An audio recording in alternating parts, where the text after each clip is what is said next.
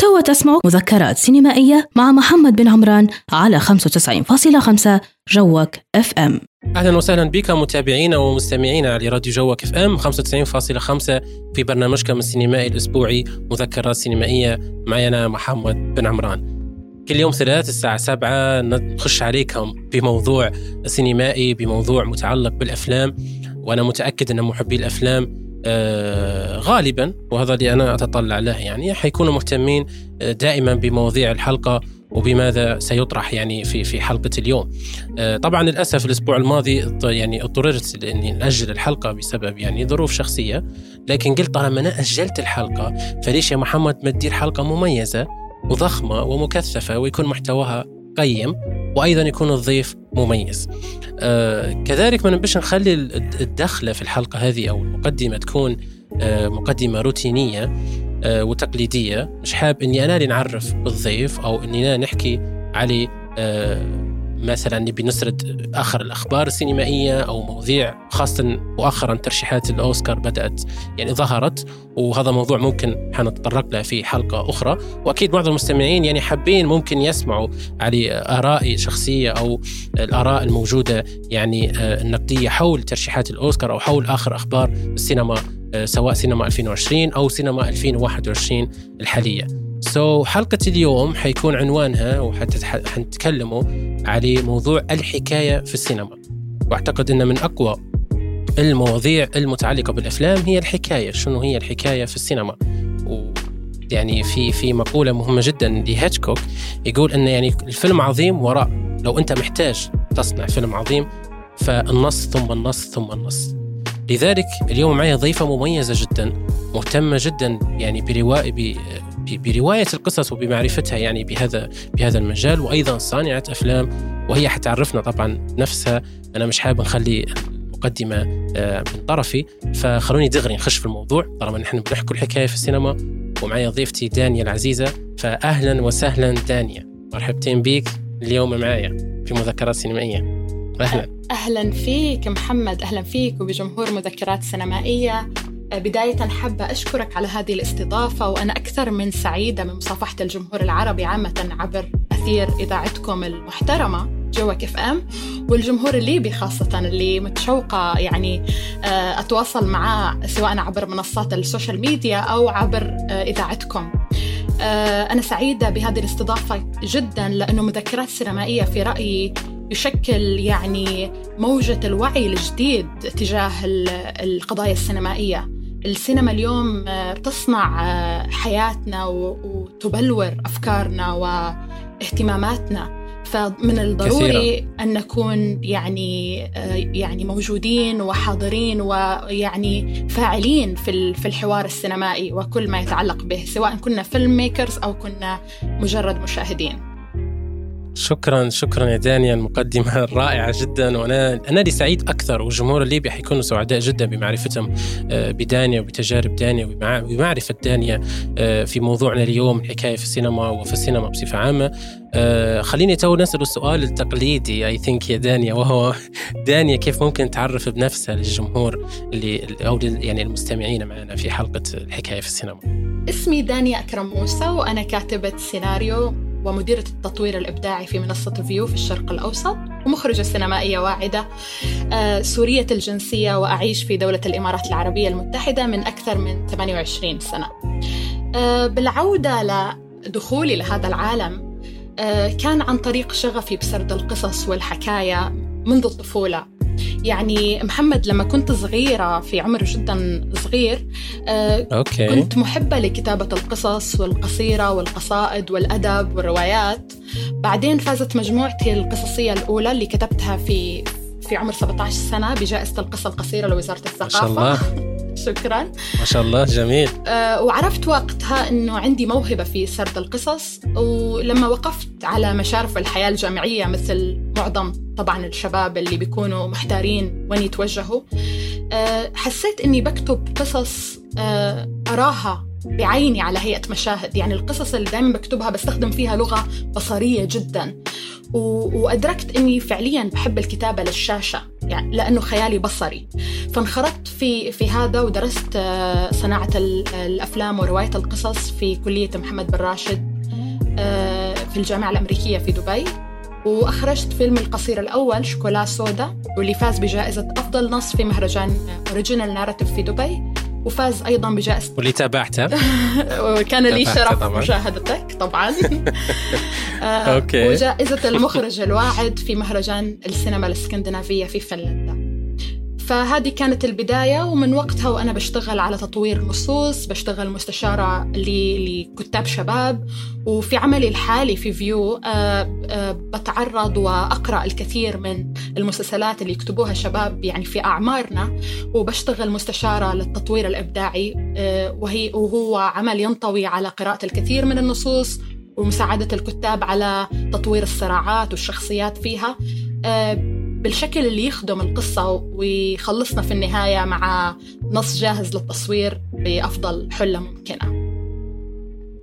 جميل جميل يا دانيا. يعني كان تعريف بصراحة يعني يظهر مدى know, تجاربك في في في هذا الموضوع تحديدا ويعني آه، خبرتك فيه. واللي أنا حنستفيد منها شخصيا. بصراحة أنا يا دانيا يعني من يوم ما تعرفت فيها عليكم من يوم ما أنا فكرت انه يكون في حلقة بيناتنا أنا جاي متحمس. يعني هذه ممكن أول حلقة وهذا اعتراف صريح لكل المستمعين هذه أول حلقة ندخلها وأنا مستمتع وحاب إني يكون ساكت وكون صامت وكون فقط الشخص اللي يسمع. لا you're doing لا حطني في موقف صعب يا محمد.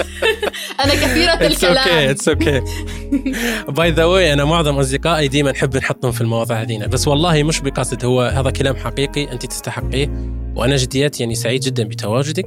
لكن أنا يعني عجبني تو في من خلال سردك لتعريفك يعني الشخصي وعجبتني جدا فكرة إن آه، يعني حبك لكتابة القصص أو you know آه، كانت غالبا يكون خيالك حولها بصري أو تصورك لها يكون بصري. وهذه جزء يعني جزئية هامة جدا ممكن أنا تو حن يعني حنسأل سؤال آخر يعني تعريفي نعتبر فيه. يعني متى بدا متى بدأت علاقة دانيا والسينما أساسا؟ إذا كانت you know, هي تعتبر الآن علاقة يعني حتى وظيفتك مرتبطة بصناعة الأفلام ومهتمة بمجال يعني مراجعة النصوص وغيرها. فكيف آه، صار الأمر؟ يمكن أشعر أنه العلاقة يمكن بدأت آه، في ذهني. يعني أنا كنت دائما شغوفة في دائما رول أو بكرة سينمائية تدور في رأسي. هذه البكرة السينمائية يعني هي فيها قصصات من كل الأشياء التي رأيتها في الحياة المواقف اللي مريت فيها والأشخاص اللي قابلتهم منذ الطفولة إلى الصبا. آه، أول يمكن عمل آه، قارب خلينا نحكي آه، بدايات شغفي في السينما ما ما كان بس في الجامعة. أنا كنت طفلة في ال في ال في الإعدادية في بداية المدرسة الإعدادية. ما بعرف إذا نعتبر ال ال ال الناس اللي في الإعدادية أطفال ولا مراهقين يعني كيف نعتبرهم؟ آه موضوع معقد للتفسير. آه فعملت آه فكرة بسيطة. كان آه عملت أول فيلم كان استخدمت الموبايل في صناعته اسمه لعبة التخيل. كانوا أول ممثلين آه. عندي. آه، كانوا آه، أفراد من عائلتي أقارب. وكانت ملخص الفكرة بسيط جدا اللي هي ماذا لو أمطرت السماء أشياء أخرى غير الماء؟ يعني ماذا لو أمطرت حلوى؟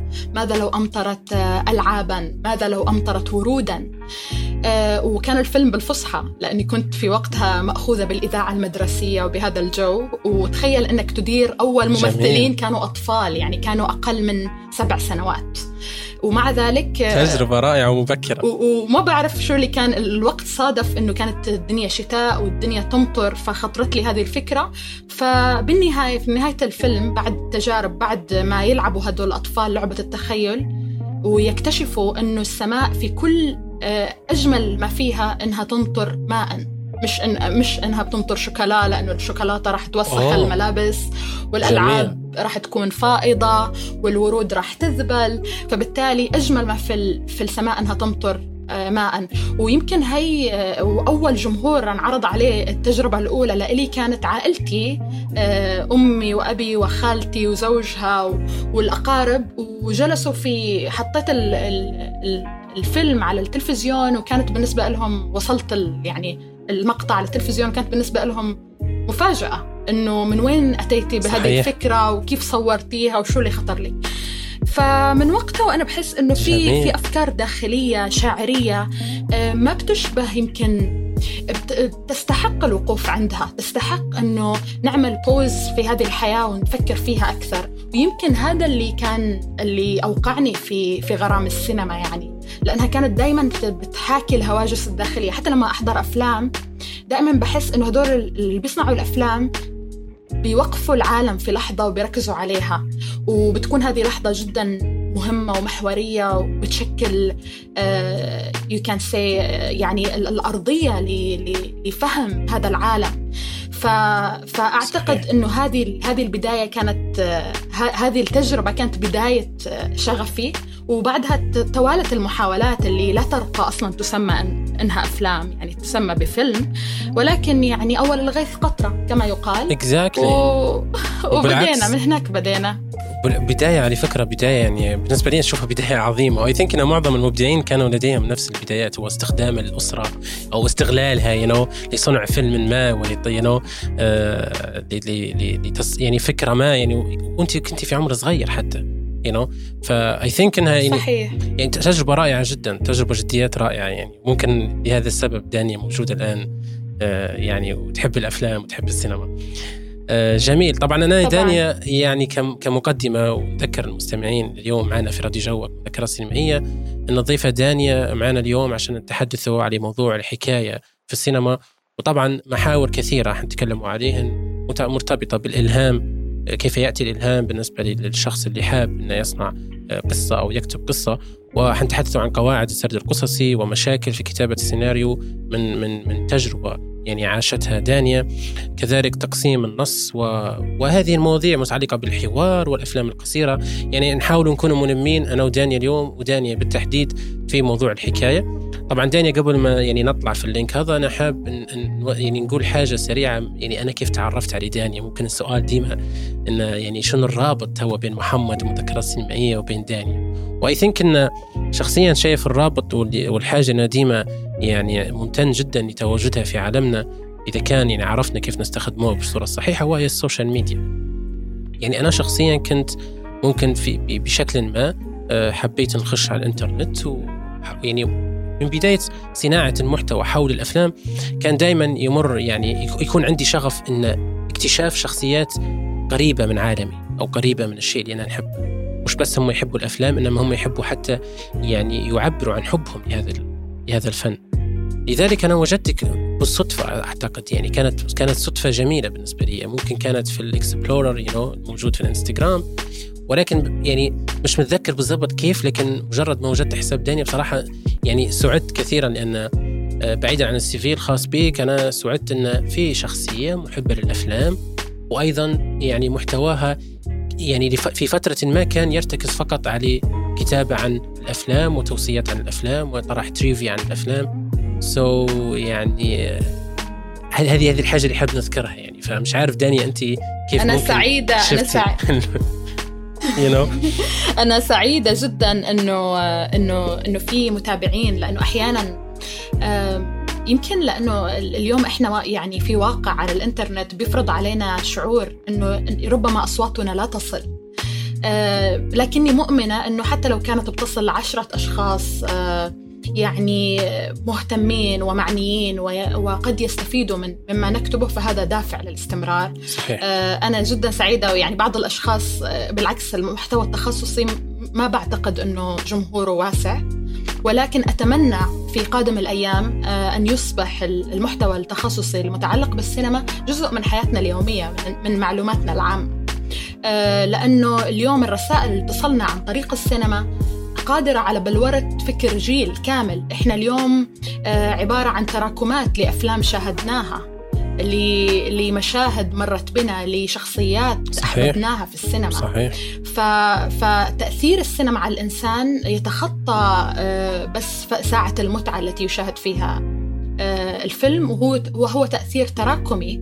والرسائل التي نتعرض لها يعني تخاطب ذواتنا فيك تحكي ولا وعينا. فأتمنى أنه في قادم الأيام يصير في جمهور مهتم بالتعرف على خبايا السينما لمجرد التعرف على ذلك لأنه لأنها ثقافة عامة هامة ومؤثرة برأيي. وممتعة جدا أيضا. شكرا جدا جدا دانيا. طبعا توا لازم نطلع break سريع. أنا ودانيا ممكن نشرب فيه مية أو نأخذ استراحه سريعة. وأنتم مستمعينا على راديو جوك إف إم برنامجكم السينمائي مذكرة السينمائيه نأخذ break سريع نسمع فيه أغنية سريعة. ونرجع مجددا في حلقة اليوم الحكاية في السينما. يلا.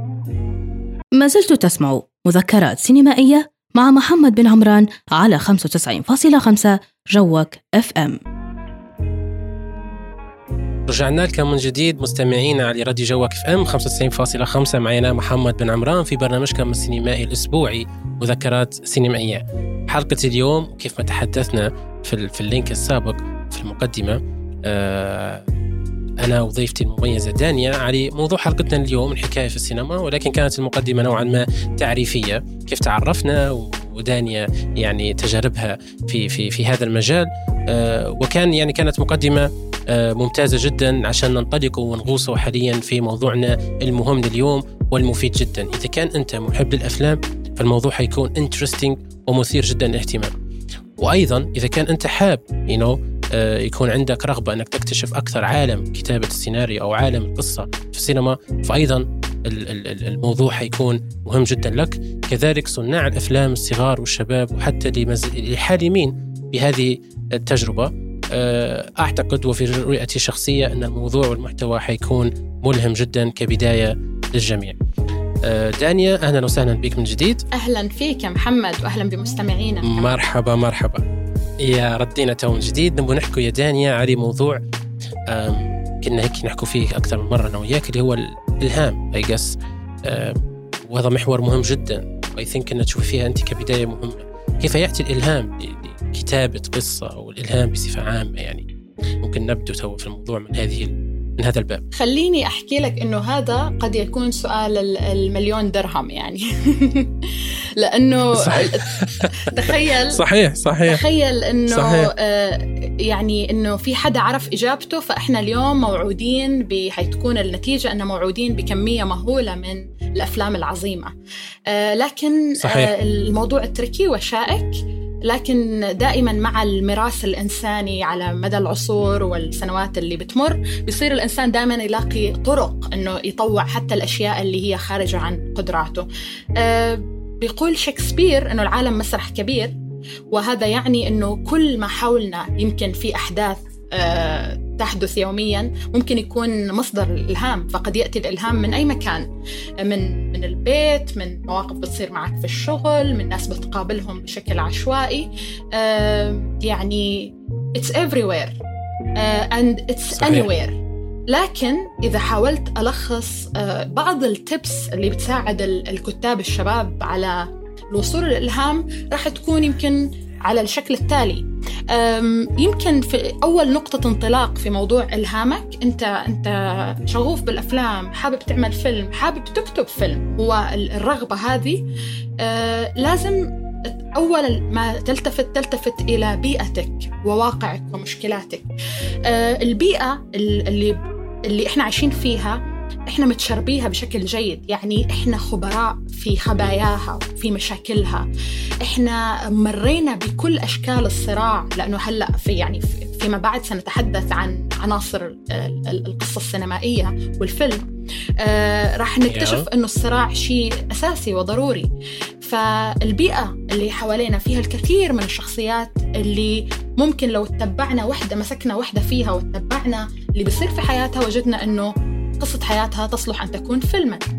وفي معتقدي الشخصي يعني أي إنسان قصة حياة أي إنسان تصلح أن تكون فيلما لكن نحتاج لزاوية نظر آه، جيدة وناضجة لنستطيع أنه نحول هذه القصة إلى عمل آه، جيد وناجح للشاشة. فهذه النقطة جميل. الأولى ممكن تكون البيئة والواقع والناس والأشياء اللي بتمر فيها. آه، النقطة الثانية هي دائما النقطة الحل السحري لجميع مشاكل المبدعين القراءة. آه، إنك تقرأ وتطلع. اقرأ الكثير من القصص من مصادر مختلفة ممكن تكون الكتب ممكن تكون الروايات. ممكن حتى تقرأ الجرائد والمجلات واخبار الأخبار في صفحة الحوادث. والأخبار في accountات ال news اللي بتشترك فيها على انستغرام وعلى سناب شات آه إنك تتابع الراديو عشان ما ت... بس ما تحكوا إني عم بعمل لكم دعاية. هذه كانت حاجة مهمة الحقيقة. لا أنتم مو محتاجين أنتم مو محتاجين دعاية. ما شاء الله يعني. yeah yeah. و... و... ومشاهدة ال... ال... الأفلام الوثائقية. حتى لو كنت بتكتب fiction حتى لو كنت بتكتب عمل روائي. آه، المشاهدة الوثائقيات بيساعدك تفهم الواقع أو البيئة أو العالم اللي راح تخلق فيه القصة وتصنع له قواعد مثل القصة ممكن تأتي من أي مكان فممكن تشوف material لفيلم وثائقي تعتقد أنه آه هذه قصة جميلة ممكن أعدل عليها little bit وتطلع فيلم fiction آه، أو روائي. آه، وأيضا في tip أنا شخصيا بعملها في حياتي اليومية. كتير بحبها وأعتقد أنها okay. سهلة وبسيطة إنك حاول أن تجلس في البيئات الخصبة اللي تمتلئ بالحكاية يعني إحنا اليوم لو تفكر فيها أنت ممكن اليوم بشكل يومي في مثلا مقهى أو قهوة معينة متعود آه، تجلس فيها هذه القهوة صحيح. هي كنز صحيح. إذا كنت كاتب قصص ليش؟ لأن فيها كمية مهولة من البشر فيها كمية مهولة من المشاهدات فيها كمية مهولة من المشكلات ومن أنماط البشر المختلفة البيئات اللي يعني تضج بالحكاية والأنماط المختلفة من البشر هذه لازم تكون صديقتك ككاتب لأنها هي المفتاح لحكايتك القادمة العظيمة اللي راح تكتبها صحيح. فمثلا على صعيد صحيح. شخصي دائما بلاقي الإلهام في جلستي شبه الأسبوعية في صالون التجميل النسائي ممكن أكون عم بعمل أظافري بس بسمع الستات بيحكوا عن آه، خلال طبعا كثير كثير مشهور إنه السيدات بيحبوا يحكوا في الصالون. يعني لما يكونوا في الصالون بيحكوا عن أزواجهم عن بيوتهم عن مشاكلهم عن يعني بتطلع كل الفضايح مكان الفضفضة. يا الفضفضة يا الفضفضة العام. والصريح. فالفضفضة اللي بيعملوها البشر في كثير اوكيجنز ممكن تكون الأساس اللي بتنطلق منه. لحكايتك القادمة. كمان بالمثل المترو المناسبات الاجتماعية في كتير ناس بعرفهم مبدعين بيحبوا يعملوا أجواء خاصة فيهم وينزووا أحيانا في كهفهم الخاص وهو أمر يعني محمود في في الكثير من المرات. ولكن عندما تكون كاتبا لازم تنزل على الأرض ويمكن آه، أفضل مكان ممكن تجده قد لا تتوقع أنك ممكن على جلسة في مناسبة اجتماعية مثل عرس أو لا سمح الله عزاء تكتشف قصص لم صحيح تكن صحيح. متوقعا أنك تسمعها آه وهذا هاي البيئات اللي دائما حاضنة وخصبة للحكاية آه تكون الأساس ممكن يكون لحكاية جدا عظيمة لأنها وفكروا كمان إنه آه يعني المستمعين وال والفيلم ميكرز اللي بيسمعونا والكتاب إنه هذه البيئات فيها قصص بتلامس كل الناس. If this is your آه، يعني if this is your call من الفيلم إذا كان هدفك من الفيلم إنك فعليا تعمل عمل يحاكي كل الناس فهذا هو المكان المؤثر المؤثر اللي بتلاقي فيه القصة المؤثرة آه النقطة الرابعة آه على عكس الكثير من من يعني من الناس ما بيحكوا إنه الفضول شيء مذموم الفضول شيء جدا محمود للكاتب. كن فضوليا. يعني أنا بشجع الفضول. بمعنى لما لما تنحكى تفاصيل أمامك لما لما تنحكى حكاية أمامك اسأل عن التفاصيل. لما مثلا تكلم والدتك عن الوالدة مثلا جالسة تطبخ في المطبخ وتكلمك عن حدث صار في ماضي العائلة اسأل عن التفاصيل عن الأسماء والأماكن أنت وين كنتي كم كان عمرك؟ آه، كيف كانت علاقتك بهذا الشخص؟ وحاول تغوص في الأبعاد والدوافع. وين حصل بالضبط بالضبط. ليش؟ لأنه يمكن من, من وصف بسيط. الزمن والمكان صحيح. للمكان اللي حدثت فيه هذه الأحدوثة. آه، آه، راح تجد أنك وجدت يمكن صورة وهذه الصورة قد تكون الفاتحة للغوص في عالم هذه الشخصية. آه، ممكن تسأل كمان عن الروابط بين الأشخاص والأحداث. هذا الشيء حدث متى؟ لما كان عمرك كم؟ آه، لما لما هذا هذا الشيء صار مثلا قبل حدث معين تاريخيا ولا بعده؟ آه، في في أشياء كثير مهمة. الظرف حاول تسأل عن الظرف اللي بتصير فيه هذه الأشياء. وهذا الشيء حيساعدك إنك تجد حكاية أمامك جاهزة بس بحاجة شخص فعليا يكتبها بطريقة حرفية ويصيغها بطريقة فنية. وبرجع أحكي شيء كثير مهم إنه لا توجد قصة يعني أصيلة 100% لا توجد قصة أصيلة. صحيح. حتى الأفلام اللي صحيح. تفوز أتفق. بأفضل نص وأفضل فيلم سينمائي هي أفلام ليست أصيلة 100% ولكن دائما زاوية نظرك للأشياء هي الأصيلة في الموضوع. دائما الزاوية التي هي المختلفة. بالضبط. وهذا هذا الشيء اللي يصنع فارقا. آه، في لو لو كتبت مثلا لو رحت تبحث عن الأفلام اللي ت- التي تتحدث عن موضوع الفقر ستجد مليار فيلم يعني انعمل- انعملت في تاريخ البشرية. بكل اللغات وبكل ال... لكن دائما هناك زاوية أصيلة لتناول هذا الموضوع. قد يعني قد تكون من ببساطة إنه حدا آه، يعجز عن شراء قرط لبنته. يعني بفداحة أمر من هذا وقد تتكلم عن معاناة أسرة عايشة في الشارع لأنها مو ملاقية بيت تعيش فيه. فدائما آه، حاول آه، تبحث عن زاوية نظر خاصة بك. النقطة الخامسة اللي مهمة حاول أن تكون منفتحا على أنماط وأنواع متعددة من البشر. يعني اجلس مع الناس اللي بيشبهوك واللي ما بيشبهوك. لأنه بهذه الطريقة ممكن تكتب عن شخصيات حقيقية إحنا قادرين نصدقها ونشعر بها ونتعاطف معاها. وطبعا في مرحلة الكتابة خلال ستيج ال- ال- الكتابة نفسها كويس إذا مثلا آه، يعني قررت تكتب عن شخصية ذات أبعاد معينة روح قابل شخصية مماثلة. إذا حتتكلم عن عامل نظافة روح قابل عامل نظافة وشوف حياته راقبه شوف شو بيسوي في يوم This will help you to, صحيح. to get the inspiration that you need عشان تنطلق في في في, في مرحلة الكتابة جميل جميل جدا نقاط اي ثينك خمس نقاط. أيوة. وأنا شايف إن نقاط مهمة جدا. الله يسلمك. من بينها نقطة الفضول اي جس إن نقطة مهمة وأنا استخدمتها كثيرا أحيانا. حتى بعيدا عن يعني رغبتك في في في في نقل القصة إلى إلى إلى إلى فيلم لكن أحيانا الفضول فعلا يعطيك يعني تجربة مهمة جدا في معرفة تفاصيل كثير من من الحكاية. صحيح. وهذا يعطيك برضو يعني مادة من الممكن أنها تصبح فيلم جيد أو فيلم عظيم ويعني آه، تفتح مجال جديد جدا لك أنت أو ل- للسينما الموجودة في بلدك يعني.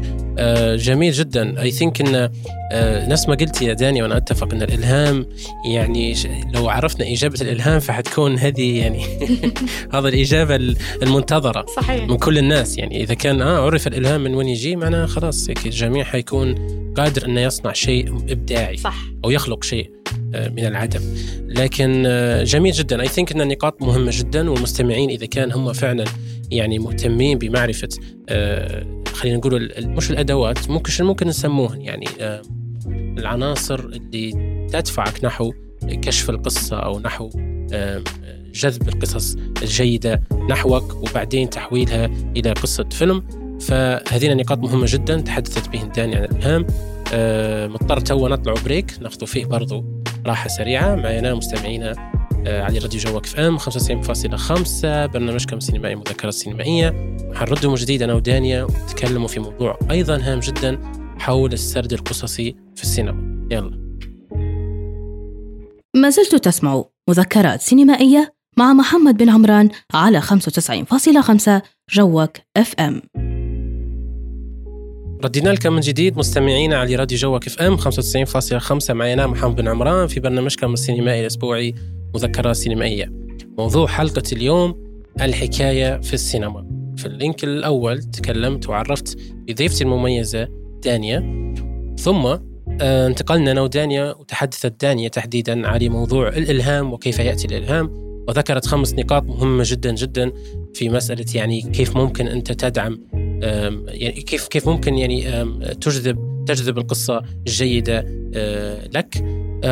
في شيء نبي نذكر به المستمعين وشيء أنا حتى مع دانيا ما تحدثتش عنه ولكن الحلقة هذه تحديد هي برعاية متجر فولت وهو متجر خاص بأصدقائي آه، ومشروع صغير متعلق ببيع منتجات إلكترونية سماعات إذا كانت حاب سماعات بلوتوث أو سماعات PC any anything يعني you want about you know technology حاجة متعلقة بالتكنولوجيا تلقوها في متجر فولت.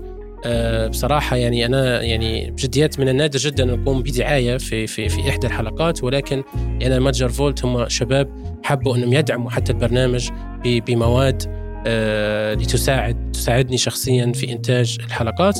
وأيضا مقدمين هدية خاصة للمستمعين. وممكن بعدين في أحد اللينكات أنا ودانيا حنطرحوا سؤال ومن ثم نسمع الإجابات في الانستغرام عندي في الحساب الشخصي أو في حساب الراديو عشان نعطوا أحد المستمعين جائزة هيك كيف الهدية عموما دانيا ردوا لموضوعنا الهام في محور جديد بتكلموا عليه وهو قواعد السرد القصصي What do you think about this?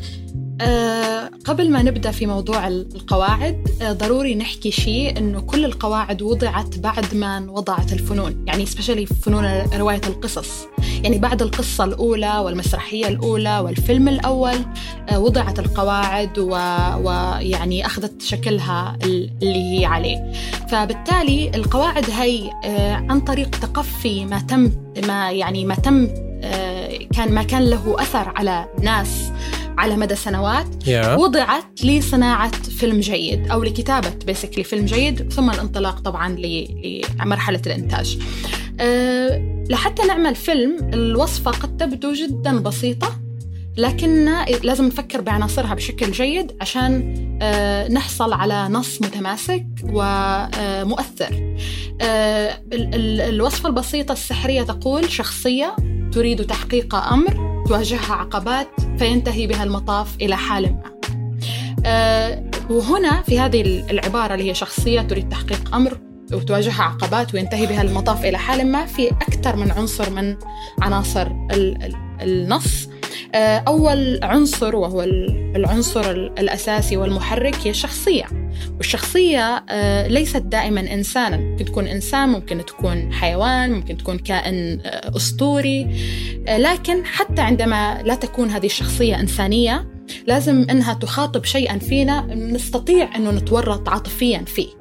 يعني حتى لو كنت عم بخلق كائن عايش على كوكب غريب لازم يكون هذا الكائن عنده شكل من أشكال الصفات النفسية اللي تخاطب المشاهد. ليش؟ لأنه الفيلم عبارة عن ورطة. أنا برمي لك مشهد أو مشهدين أو معضلة وتجد نفسك متورط معي في في مع, مع الشخصيه في حل هذه المعضلة. فتعيش في مثل ما yeah. بيقولوا التعبير الإنجليزي في حذاء الشخصية في مكانها في في أبعاد حياتها وظروفها. فبالتالي والشخصيات مثل ما حكينا في موضوع الإلهام ممكن تكون في كل مكان حوالينا بس نطلع ونشوف راح سنجد الشخصية المناسبة اللي اللي ممكن يعني تقود صراع الفيلم. والشخصيات طبعا قد تكون يعني شخصيات عندها أهداف خيرة أو قد تكون عندها أهداف شريرة. فمع في الأهداف الخيرة حيكون اللي بيحركنا تجاه الشخصية هو السمبثي أو التعاطف. أما في بالحالة الثانية الأمبثي لما تكون الشخصيات الشريرة. بيكون عندنا شكل من أشكال التورط. بنحس حالنا كأنه فرد في عصابة وعايزين هذا الشخص إنه يسطو أو وهذا شيء جدا طبيعي. لأنك أنت كمان في في في طريقة صياغة الفيلم وهو تتبع يعني حالة أو فيك تحكي يعني وضع معين عم تمر فيه الشخصية بتشوف الصعوبات اللي بتواجهها. فلا شعوريا بشكل غير واعي منك تجد نفسك متورطا معها.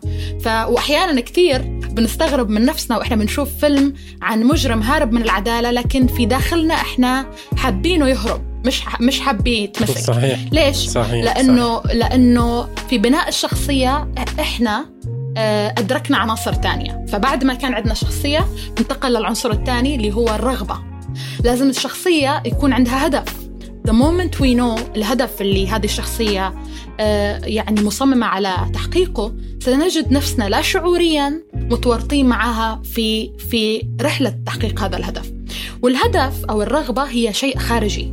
يعني شيء يمكن تقديره ويمكن تقييمه. مثلا قد تكون الرغبة شيء مثل الحصول على وظيفة أو الانتقام من شخص أو مثلا الزواج من شخص أو الهروب من شخص أو مثلا الهروب من ظرف.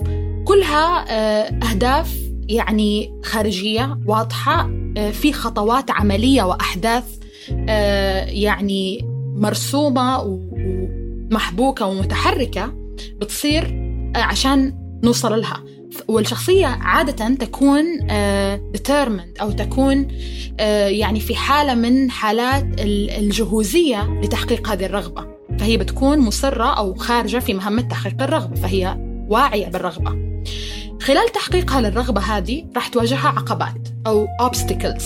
الأوبستكلز أو العقبات هي بتكون خارجية أو داخلية. خارجية ممكن تكون مثل كوارث ممكن تكون ازدحام طريق ممكن تكون وقوع حريق أو حدوث زلزال أو أي شيء خارجي ممكن يعيق آه يعني آه هذه الشخصية من المضي قدما في تحقيق الرغبة اللي حكينا عنها في السابق. وقد تكون داخلية مثل الخوف أو الشعور بالذنب. ومهمتك صحيح. ككاتب محترف إنك تصعب الحياة على شخصياتك وتجعلها عسيرة ولا تتهاون معها إطلاقا ليش؟ لأنه في اللحظة اللي إحنا بنشوف فيها شخصية الحياة عندها وردية ولا تواجهها أي عقبات ليش بدنا نتعاطف معاها؟ ليش لازم نتابعها؟ يكونش في شيء مثير أصلا صحيح exactly why we're following this film why we're watching this film فبكل الأحوال إحنا دائما بنحب آه، هذه هذا this science هذا علم يعني آه، pure science علم صرف. إحنا بنتعاطف مع مع الشخصيات التي نراها تعاني. we are more likely to to empathize or sympathize with characters that are suffering so صحيح. من جانب وأيضا آه يعني حللنا تقريبا كل العناصر. لما بينتهي المطاف بشخصيتك بتخطى عدة عقبات راح تتعرف على شيء جديد عن نفسها. وهذا الشيء الجديد بنسميه بالحاجة. يعني قد تكتشف شخصيتك إنها طلعت تبحث عن شيء لكنها كانت بحاجة لمعرفة شيء آخر أو بحاجة لشيء آخر. هذا العلم أو هذا الدرس الذي تتعلمه الشخصية عن نفسها وعن ذاتها وعن رغباتها هو ما يسمى بالحاجة. والشخصيات غالبا لا تعرف حاجتها إلا لنهاية القصة أو تبدأ تلامس إنه ربما أنا أبحث عن شيء مختلف. مثلا في الفيلم الشهير Eat Pray Love لجوليا روبرتس جوليا روبرتس. okay. آه الشخصية بتروح الهند والسند يعني حرفيا. بتلف العالم بحثا عن شو بحثا yeah. عن عن أشياء مختلفة. مرة بتجرب تاكل مرة بتجرب بتصلي ومرة بتجرب تقع في الحب.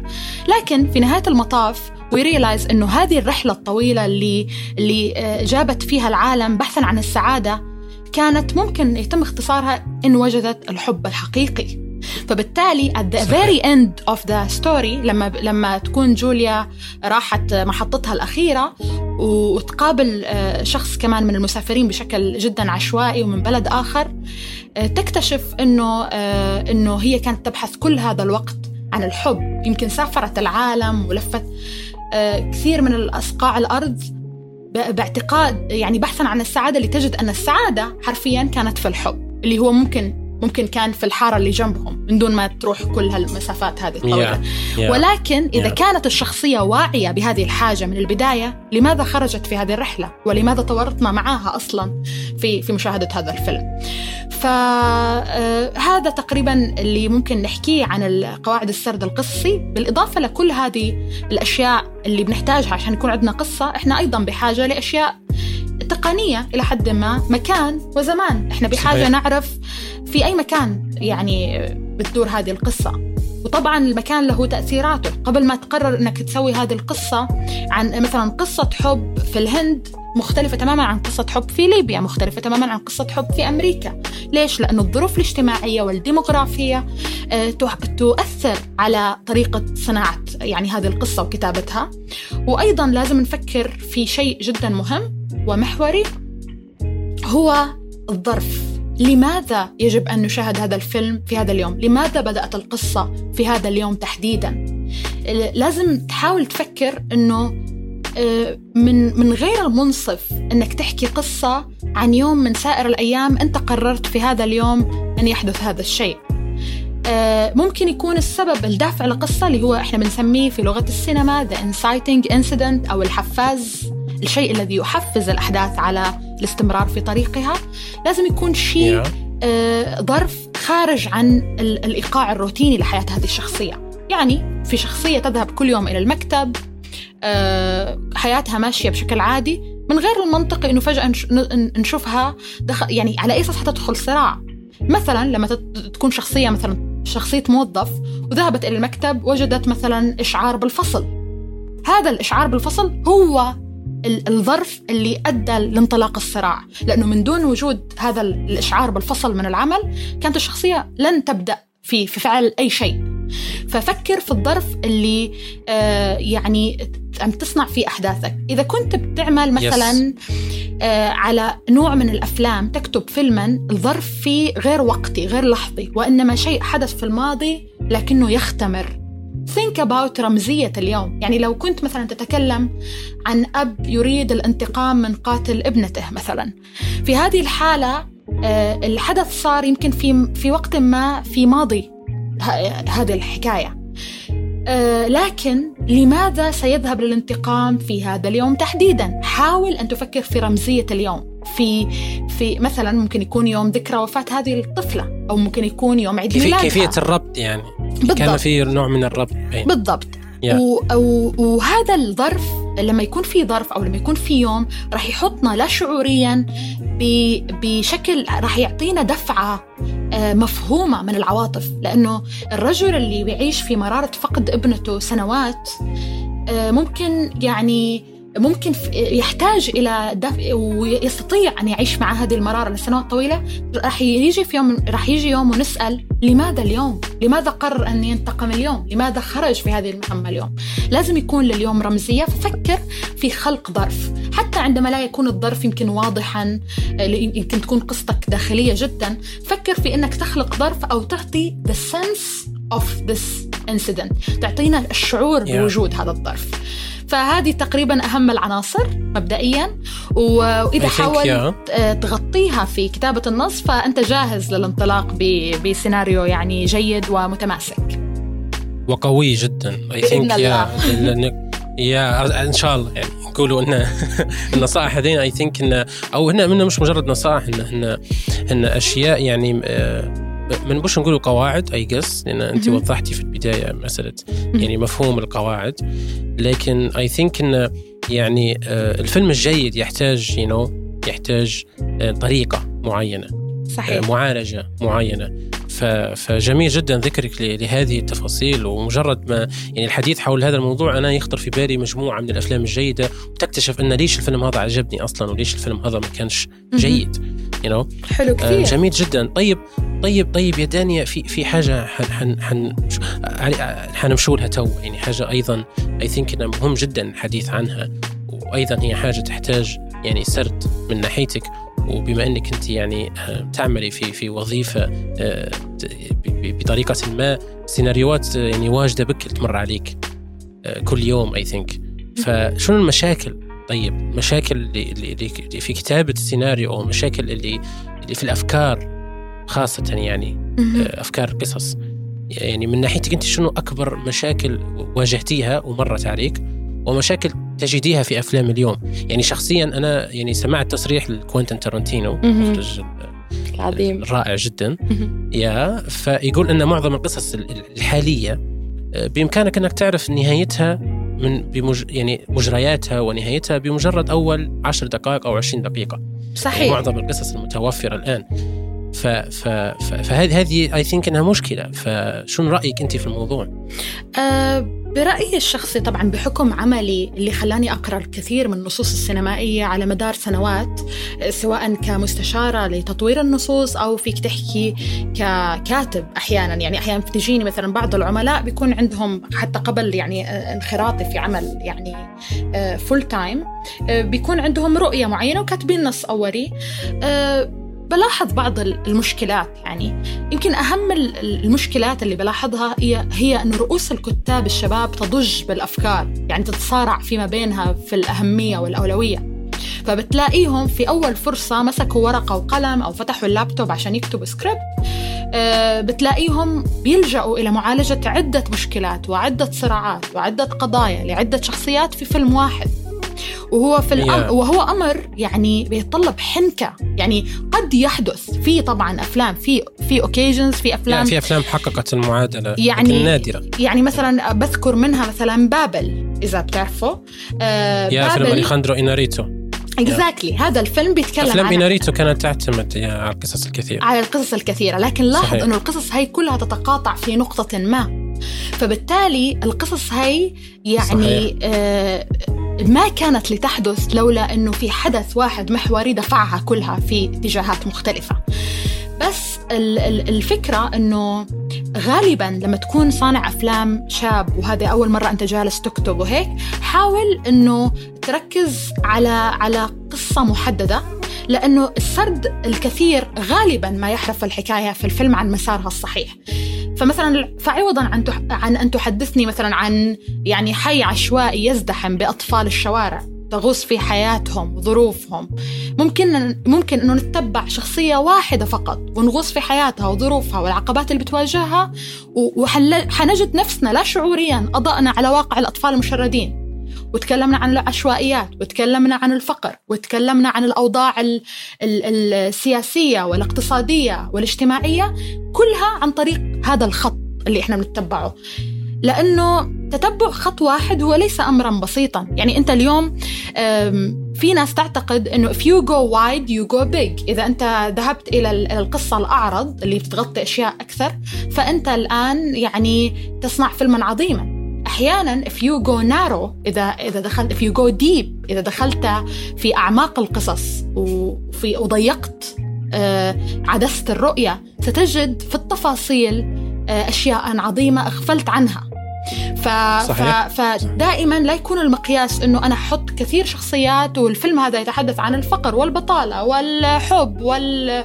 وال... والمشاكل آه، هذه وتلك هذا ما بيساعدك. هذا بالعكس حيشتتك وحيخلي الخيوط تضيع منك وتتشابك كلها في بعض.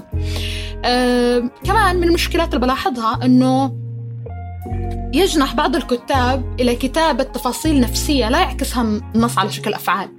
يعني أه النص النص السينمائي ما بيعترف بالمشاعر الداخلية مثل الجوع والخوف والغضب. النص طبعا في هذه المشاعر موجودة في الأفلام ولكن لما نكتب موجودة نص ولكن. ما بنكتب العاطفة وإنما نكتب المظاهر الخارجية التي تعبر عن هذه العاطفة. وهذا ما بيغفل عنه بعض الكتاب. طيب شو المشكلة إذا كتبت أنه جلس يجلس آه، أحمد على الكرسي مثلا غاضبا؟ شو المشكلة في هذا الكلام؟ خلاص غضب شعور غضب. طيب ما هو شعور الغضب هو شعور نسبي.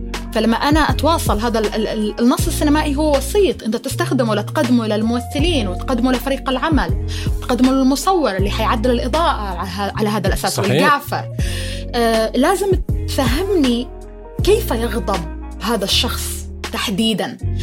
طريقة وصفك لطريق لأسلوبه في الغضب بتساعد الممثل إنه لا يرتجل من عنده ويخلينا نشوف شخصية غير متسقة. تغضب بشكل وتجوع بشكل آخر وتخاف بشكل ثالث.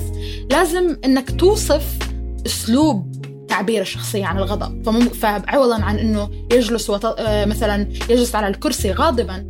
فيك تحكي أنه مثلا يجلس على الكرسي مثلا راكلا الطاولة أمامه فبنعرف أنه هو آه أوكي هذا معصب حاليا. و... و... صحيح. ف... فبهذا الشكل من الأشكال إحنا بنعطي الممثل آه، وتيرة العواطف الداخلية اللي بتحس فيها هذه الشخصيات وبنصنع شخصيات متماسكة متسقة مع بعضها وغير مفتوحة للتأويلات آه، لأنه في نهاية المطاف النص هو انعكاس لعقل الكاتب. فلما تدخل انعكاسات لعقول تانية في كتابة شخصية واحدة راح نلاقي شخصية متناقضة شخصية غير متسقة. Yeah. بالضبط. Yeah. فهذه هذه من من المشكلات. كمان أحيانا الكتاب بيتعبوا. يعني هو بيكون كاتب بيتعب فبيلجأوا إلى الحلول الغيبية في معالجة القصة. صحيح. يعني مثلا صحيح. بيكون عندنا شخص طلع مثلا آه يعني في صراع معين بده بيموت في نص الصراع. Which is in, in real life it happens. دائما بنسمع عن شخص خرج يعمل شيء معين أو راح يستلم أول يوم في وظيفته yeah. آه مات في الطريق. أوكي بس إنه الح الحياة الواقعية شيء والأفلام شيء ثاني. ال ال حتى yeah. لما تكتب فيلم واقعي السينما هي انعكاس لواقع مدروس ومركز ومصنوع بإتقان لإيصال رسالة أو لسرد حكاية ما. ما فيك تجي آه، تحكي. والله بس هو في الواقع الناس عن جد بيموتوا في نص القصة. طيب بس السينما لا مش هيك. آه. بس. بس السينما مش الواقع. هي واقع انت بتختار انك تصنعه. انت اخترت عناصره. انت انت آه، هي نسيج أو سجادة. انت المختار خيوطها بإتقان. مختار سمكها ومختار النقش اللي عليها فبالتالي عمل إبداعي يش بالضبط يشبه ال ال الواقع. فلا يمكن أن تترك الشخصيات آه مثلا الشخصية تموت فجأة من دون ما تتابع الصراع اللي بدأته. يعني يا دوب آلتي عادي ماتت. طيب أنا أتابع مين؟ أنت تركتني في نص بالضبط. أو yeah. مثلا إنه تحدث صدف كثير في غير مكانها لحل معضلة. لأنه لأنه في عندك مشكلة في في المنطق في حبك في حبك الأحداث فتلجأ إلى الصدف. ف وطبعا هذا بتفهمه لأنه أحيانا بيكون ال... بيكون مثلا صانع ال... صانع الفيلم حابب الأحداث تمشي في في مسار معين. بس أفضل طريقة لتطوير فيلم ناجح هو إنك تخلق شخصيات جدا قوية تفهم رغبتها بشكل جدا كويس تفهم صحيح. الظرف والبيئة اللي عايشة فيها وتطلقها. تطلقها تجعلها حرة. لما أنت تضع للشخصية هدفا معينا وتصنع هذه الشخصية وتضعها في بيئة معينة كيف شخص مثل هذا ممكن أن يتصرف دائما اسأل نفسك وهذا راح يدفع لك الأحداث قدما وبشكل جدا أورجانيك وجدا يعني خام وحقيقي ومؤثر من دون ما تضطر إنك تخلق صدف وتستخدم أشياء غرائبية لا يمكن أن تحدث بسهولة في الواقع لأنه بالزبط. لأنه باللحظة بالزبط. لما تعمل هالأشياء لما تعتمد كثير على الصدف وعلى على العجائب راح تذكر المشاهد إنه بيشوف فيلم والفيلم عبارة عن أكذوبة. لازم يكون المشاهد بعد عشر دقائق ناسي إنه بيشوف فيلم. لازم يكون لازم يلاقي نفسه كأنه قاعد عم يسمع عن قصة حياة شخص ومتأثر وهذا الشخص موجود من لحم ودم وله هوية حقيقية. فطول ما أنت ككاتب آه، قادر على أن تخفي هويتك وراء الأحداث فأنت تقوم بعمل آه، عظيم. من ناحية الكتابة طبعا ألاحظ أنه أحيانا ما بيفكر الكاتب بالمغزى من المشهد فيثقل كاهل الفيلم بمشاهد لا تحرك الصراع فيه ولا تطور الأحداث. يعني كثيرا ما يحدث هذه فكرة. صحيح حتى في الأفلام العالمية والشهيرة. مثلا ممكن تبدأ فيلم بتحس إنه it's lagging كأنه الفيلم علق في مكان ما. الفيلم شغال الفيلم في مشهد بيتغير في location بيتغير في ملابس بتتغير وأوقات تتغير وإضاءة تتغير لكن الحدث لا يتغير. فبالتالي هذه المشاهد لا داعي لها لأنه إذا أنا أزلتها من الفيلم لا زلت قادرا على استيعاب القصة ولا زالت الأحداث تتطور بشكل ما. والإضافة في في الكثير من المخرجين الشباب يعتقدون إنه أنا حابب أطول الفيلم عشان يصير له هيبة ومكانة. لا. الإضافة في السينما الغير غير ذات الجدوى تضر مثل مثل القلة. يعني sometimes editing or اللي هو الاديت هو فعلا الريموفال أو إزالة جزء معين. الازاله صحيح is actually adding. sometimes you remove but you're adding. ليش؟ أنت بتضيف لقيمه الفيلم. كمان في شيء إنه المشاهد الكثيرة التي لا تخبرنا شيئا تسخر من عقل المشاهد والمشاهد لا يحب أن تلقمه المعلومات بالملعقة أنه طول الوقت تعيد له نفس الحقائق ونفس المعلومات. المشاهد دائما يتعامل مع الفيلم في لا شعوره على أنه بازل على أنه لغز على أنه آه هناك حدث يحدث. ماذا يعني ولوين إحنا واصلين؟ ماذا سيحدث بعد ذلك؟ فالمشاهد حاب يضل على آه، في حالة ترقب وفي حالة يعني آه يعني فيك تحكي حراك. وهذا الحراك في الفيلم لا يعني إنه فيلمك لازم يكون فيلم مطاردات في الشارع. لا. الحركة في تطور الأحداث لا يعني إنه إحنا لازم لازم الفيلم يكون إيقاعه سريع، لا. الفيلم ما أقصده إنه كل مشهد لازم يكون يقدم لنا معلومة انفورميشن بتساعدنا نتورط في الصراع أو تطور الصراع أو تكشف شيئا ممكن يفيدنا بعدين. إذا أنت غير قادر على تحقيق هدف من هذه الثلاثة أهداف إذا احذف المشهد أنت لا تحتاجه وهذه تقريبا سليم. أهم المشكلات سليم سليم جدا والنقطة الأخيرة هذه نقطة نقطة أن الحذف اللي تحصل في المونتاج هي في الواقع إضافة قيمة فنية صحيح. للفيلم وتساعد الفيلم ودائما دائما المخرجين يتحدثوا عن عن تجربة غرفة المونتاج. هي هي أكثر تجربة بالنسبة لهم صعبة. صحيح. يعني لأن هي تجربة هي هي إزالة لكن في الواقع وكأنها يعني تكوين you know ال product أو المخلوق. يعني صحيح صحيح. بالنسبة لهم اللي هو مليون بالمية ف أكيد. ف exactly فجميل جدا بصراحة. يعني واحدة من المشاكل اللي أنا شخصيا أشوف فيها يا دانيا هي فكرة إن يعني الفيلم هو أن أن تعرض. يعني لازم أنت تعرض قصتك. هي هو الصورة. وقوة الفيلم يعني كونه وسيط بصري. so so, يعني يفترض أنت في كتابة القصة دائما تكون يعني آه تخيلك لها أو كتابة السيناريو تكون بصرية أكثر يعني. وهذا يجب أن يعني صحيح مليون بالمية أكيد. آه يا شكرا شكرا دانيا جدا في هذا المحور. يعني هذا مش محور بس نحن حكينا في نقطتين مهمات جدا. لقواعد السرد القصصي ثم تكلمنا عن مشاكل. وكانت يعني رابط مهم جدا يعني لما نحكوا على الأشياء اللي أنت يجب أن تقوم بها في السيناريو فيجب أن نتحدث عن الأشياء التي يعني المفروض ما تديرهاش. في السينما. صحيح. طبعا مستمعينا الكرام على راديو جوك FM مع دانيا نتكلموا عن موضوع الحكاية في السينما. طبعا أنا لأني بحكم نتكلم مع دانيا نحاول قدر الإمكان نبي نوصل المفهوم كويس فمرات نخش في لغة عربية فصحى. فالمستمعين أكيد حيتفهموا الجو يعني. آه شكرا جزيلا لاستماعكم لعند اللحظة. آه نطلع link سريع وبعدين نرجع أنا ودانيا نكمل مع بعضنا الحلقة المميزة وهي الحكاية في السينما. يلا. ما زلت تسمع مذكرات سينمائية مع محمد بن عمران على 95.5 جوك اف ام ردينا لكم من جديد مستمعينا على راديو جوك FM 95.5 معي أنا محمد بن عمران في برنامجكم السينمائي الأسبوعي مذكرات سينمائية. حلقة اليوم مع ضيفتي المميزة دانيا نتكلموا على موضوع هام وهو الحكاية في السينما.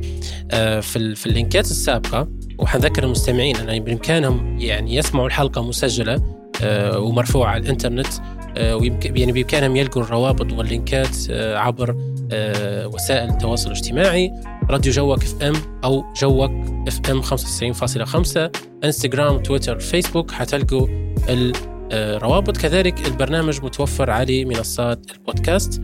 أنا ودانيا نتكلم على محاور مهمة جدا مرتبطة بموضوعنا اليوم وهو الحكاية في السينما.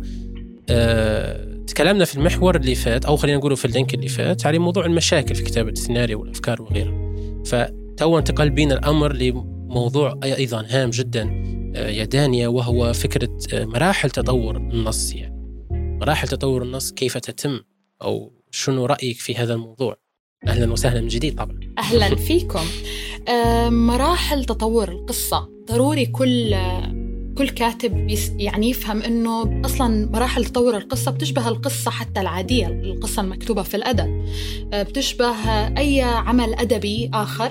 بتشارك السينما أو النصوص السينمائيه آه، مع القصص في هذه المراحل اللي هي المقدمة والوسط والخاتمة.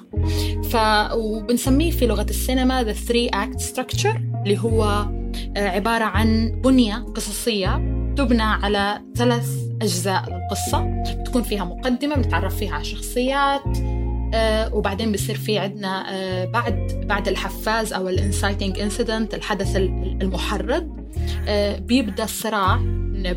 بنكتشف في مقدمة الفيلم شخصية بنكتشف الظرف اللي هي فيه وبنكتشف المعضلة أو الهدف اللي هي رايحة تعمل في هذا الفيلم. وخلال ال ال اللي هو اكت 2 اللي بيكون آه، وسط الفيلم أو قالب الموضوع بيسكلي آه، بتواجه شخصية آه، مجموعة من الصراعات بتتغلب عليها واحدة تلو الأخرى وبتتعلم أشياء عن نفسها. ولما تصل لشيء بنسميه the final battle أو المرحلة أو المعركة النهائية بندخل بعد بعد نتيجة هذه المعركة النهائية بندخل في الأكت 3 اللي هي نهاية الفيلم أو ما أسفرت عنه هذه المعركة. فهي هي هي هي بنية القصة بمنتهى البساطة. فطبعا في كثير هي بنية القصة الخطية. في كثير من الأفلام الشهيرة لعبت ببنية القصة مثل نذكر مومنتو. آه مومنتو آه كريستوفر نولان آه بالضبط اللي هو فيلم لكريستوفر نولان آه وكتبه جوناثان نولان مومنتو هو من الأفلام غير الخطية اللي بتتبع بنية بتبدأ آه، جزء منها من النهاية بعدين بنرجع للوسط بعدين بننتقل آه، حتة من البداية بعدين نرجع في مكان آخر. لكن في خيط بيربط كل الأحداث سوا بخلينا نستوعب إحنا في أي مرحلة في أي زمن من أزمنة هذه القصة. والخيار هنا في في في في مومنتو مثلا هو خيار مش أكثر من كونه فني هو خيار مدفوع بنوعية القصة. ليش؟ لأنه مومنتو بيتكلم عن رجل ذاكرته لحظية. يعني آه، الأحداث اللي بيشوفها هي عبارة عن فلاشات بالضبط مثل بنية القصة. فهو فهذا الاضطراب في بنية القصة في طريقة عرضها بيدخلنا داخل عقله. كيف هو بيشوف الأشياء؟ كيف بيشوف الأحداث متضاربة؟ الماضي داخل مع الحاضر والحاضر داخل مع المستقبل. فبالتالي آه، بنية القصة حاليا. غير الخطية هي أكثر من مجرد خيار فني يستعرض فيه الكاتب قدراته. هي أكثر آه، يعني هي تعدو إلى ذلك لتدخلنا في عالم وعقل هذه الشخصية اللي بتعاني من هذا التحدي اللي هو اللي بيخليها عندها صعوبة في الثقة بمن حولها. فهذا بما يتعلق بمراحل تطور القصة وخط سير الأحداث فيها. التويست. اوه التويست يا باي ذا واي قبل قبل ما نمشوا قبل ما نمشوا ال twist في أيضا ترنتينو في Pulp Fiction I guess إنه كان يعني حقق معادلة جديدة وهي سرد ما كانش أيضا خطي خطي آه ترنتينو و... ملك السرد yeah. ترنتينو غير الخطي ترنتينو يعني أصلا yeah. شاطح في كل في كل طرقه في أفلام. كل أفلامه في كل جوانب عمله صحيح. الإبداعي صحيح. وهو من ال... هو حرفيا من الناس اللي تنطبق عليه يعني مقولة الجنون فنون يعني فعلا هو بيكون آه، بشكل exactly. بشكل من الأشكال مجنون الفنان المتمرد. بالضبط. صحيح الفنان المتمرد. صحيح. آه يا التويست نمشي التويست آه التويست التويست قضية هامة جدا. يعني في كثير من الناس يعني يعني okay خلينا نقول كيف يتم معرفة إذا كان ال twist آه، يعني مناسب know, أو ال twist فعلا آه، مميز في اللحظة اللي قام فيها المخرج مثلا twist في الفيلم. what do think يعني شنو رأيك؟ أنا يعني برأيي أنا متحاملة بعض الشيء على ال twist. لا أخفيك يعني في هذا الأمر. أه لأني بعتقد إنه من أكثر الأشياء اللي يتم إساءة استخدامها في الكتابة السينمائية في الكثير من الأحيان هي ال plot twist المفهوم plot twist لأنه في الكثير من المفاجآت غير المنطقية يعني أصبح يطلق عليها جزافا مسمى twist وهي لا تمت لل twist بصلة. يمكن أشهر أشهر نكتة بتنقال في موضوع ال twist آه، هو أنه في رجل وامرأة لقوا طفلة في الشارع وجدوا طفلة في الشارع قرروا يربوها okay. ولما كبرت طلعت أمهم. ف... ف... هذا مش twist هذا هذا هذا نوعية ال twist اللي بنشوفه في في السينما اليوم. هذا يعني صحيح. واحدة من صحيح. من المشكلات اللي برأيي الشخصي آه، لازم يتم معالجتها آه، ال twist الناجح بيؤسس على أحداث منطقية. بيكون organic بيكون مستمد من خط سير الأحداث الطبيعي اللي إحنا فعليا تتبعناه وكان منطقي وكان آه، نابع من من رغبات الشخصية وصراعاتها وسعيها وراء هذه هي الرغبة. آه، ال twist الناجح بيؤسس على أحداث بتحبك بطريقة آه، منطقية بس بطريقة غير متوقعة ولكن مؤسس لها في الفيلم. يعني مثلا لما لما ال twist هو عبارة إذا فيني أختصره لو عندك آه، عم في كثير أشياء عم بتصير في الفيلم أنت أكيد مخك حيكون مركز على خط معين للأحداث صح؟ لأنك عم تتابع. صحيح صحيح التويست صحيح. هو الخط اللي أنت ما كنت مركز عليه ولكن طلع له تأثير على الخط اللي اللي كنت أنت مركز فيه ومعتقد أنك فاهمه تماما. بيطلع فيه له تأثير خفي. This is a twist. أما شيء مش مؤسس له فجائي يرمى في نص الفيلم عشان لمجرد شعور لمجرد فعليا حل المعضلة اللي حكى عنها ترنتينو اللي هي الافلام أصبحت متوقعة. صار في كتاب لأنه لمجرد صحيح. إنهم غير قادرين على صناعة فيلم. There is nothing wrong by the way إنك أنت تعمل فيلم آه، منطقي I would say. بس there is always a problem إنك تعمله متوقع. لأنه إذا أنا عارف شو راح يصير exactly. في الصفحة القادمة then there is no point إنه أنا أصلا أجلس وأتابع. أنا عارفة كيف سي... كيف سي... سيؤول المآل إلى هذا الصراع فلازم يكون منطقي لازم يكون مدفوع ب... بما بنيته في ال... في. في في مقدمة الفيلم في ال act 1 اللي تعرفنا فيه على الشخصية على طباعها وعلى عالمها وعلى قواعد هذا العالم وعلى ظروف هذا العالم وعلى رغبتها لازم كل شيء يمشي انطلاقا من هذه النقطة التويست في النهاية yeah. إذا إذا جاء على على على شكل حبك بعض ال ال الأشياء اللي أنت ما كنت منتبه لها وطلع و وكشفت لنا كشف لنا زمن الفيلم وظرف الفيلم أهميتها فهو فعلا twist ناجح أما إذا كان مجرد خروج عن الخط المقرر له لقطار الأحداث فهو مش ناجح وانه مخيب للأمال وإنما حيضع المشاهد في حالة من ال confusion بتذكر إنه في في عقد غير مكتوب بينك وبين المشاهد وهو بيشوف هذا الفيلم. العقد إنه أنت بعتني synopsis أو بعتني آه، فكرة أو بعتني two lines تشرح لي فيهم أنا داخل أشوف شو بالضبط يعني أي نوع من القصص. فلما فجأة تخذلني بشكل من أشكال إنه أوه هذا ال twist طلع إنه هذا إنه هذا الشخص كان نايم okay no no. يعني أو مثلا إنه إنه خداع أو مثل على طريقة كوفمان إنه ال twist طلع إنه this character is not this character actually إنه هذا الرجل ليس هذا الرجل yeah. هذه المرأة ليست هذه المراه excuse me وإنه exactly. انه حبيبته هي she's inside she's him she's inside his head فبالتالي yeah. ف, ف yeah. يعني هذا ال... هذا النوع من التقلبات في القصة آه، ما بيخل بشروط العقد الغير مكتوب بيني وبينك. لأنك أنت آه، ما رحت أبرزت لي شيء أنا كنت غافل عنه which is which is a twist which is to be called a twist. أنت رحت خليت بشرط خليت بكل ما اتفقنا عليه وبكل ما أنا صار لي ساعة ونص بتابعه. فجأة رحت رميت لي شيء معلومة جديدة لن تفيدني وأنا بحاجة إني أعيد صياغة هذا العالم. في هذه اللحظة واستيعاب إنه آه هذا فيلم إذا هذا فيلم يعني آه، ذكرتني في لحظة من اللحظة بصفعة غير مباشرة إنه أنت بتشوف فيلم. وهذا الشيء طبعا يعني يساء استخدامه. لذلك أنا أفضل إنه ما نكتب بدافع إنه نعمل twist خلي ال twist يجي organic في نفسه. إذا حسينا إنه في yeah, في مساحة yeah. له فليأتي. إذا ما كان في مساحة فدائما ضحي بالبهرجات اللي بتكون كثير آه، يعني شهية يمكن. لك ككاتب في سبيل إنه تنجو بفيلمك تنجو بالنص وانه يوصل لبر الأمان. yeah ولكن ستؤثر بالسلب على الفيلم. صحيح. صحيح صحيح. جزئية مهمة جدا. وفكرة التوضيح آه، مسألة ال twist يعني أداة ال twist يعني لازم مش مش الحدث كيف ما قلت المفاجأة هذا ما هوش twist في الواقع هو maybe يخل بالشرط الغير مكتوب غير المكتوب بينك وبين المخرج.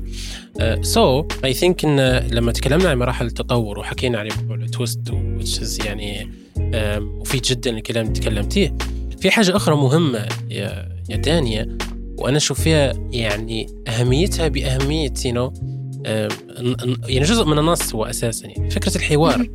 ودائما يعني يعني أنا أشوف مرات في أعمال كثيرة لما يضايقني الحوار فخلاص نعتبر إن الفيلم غير ناجح النص أصلا غير ناجح. كذلك في مسألة الحوار أصلا يعني إذا كان الحوار الحوار اللي في الواقع يحدث مثلا هل هو بإمكانه أن يكون حوار سينمائي؟ طيب ما هو الحوار السينمائي؟ وأساسا فكرة الحوار في السينما يعني هي أكثر جزئية تطورت مع تطور السينما لأن السينما بدأت صامتة. صحيح. فكانت الحوارات كانت عن طريق يعني أفلام تشارلي شابلن كانت عبارة عن transition فقط ويظهر ال subtitle أو الترجمة ونعرف شن قالت الشخصية أو شن حابة تحكي. وفي الأفلام الصامتة كانت الصورة فقط. يعني الحوار تطور كثيرا ودخلوا المخرجين وغيروا فيه من بينهم ترنتينو كان يغير كثيرا في مسألة الحوار. ف I think إنها حاجة مكثفة وعارف متأكد 100% إنك انت عندك رأي قيم في اتجاه هذا الموضوع. آه خليني في الحديث عن الحوار. أبدأ بشيء واجهني في أول سنة من الجامعة. كنت طالبة في, في أول صف من okay. صفوف الإنتاج. كان المفروض نعمل شيء بنسميه the Lumière project طبعا معروف إنه الأخوين لومير هم أباء السينما basically yeah. فال Lumière project هو لما بدوا الأخوين لومير يسووا أفلام كانوا بيسووا أفلام جدا قصيرة على شكل مشهد basically يعني كان هو طول هذه البكرة السينمائية كان دقيقة واحدة. ففكرة ال Lumière project والصورة المتحركة. بالضبط. قبل قبل فكرة ال concept of editing وإنه يصير في عندنا زاوية ثانية ونصور. إحنا بنحط هاي هاي الكاميرا وبتلف وبيلف فيها البكرة لدقيقة واحدة وبعدين اللي طلع لنا بصير اسمه فيلم. هذا كان أول concept لموضوع الفيلم.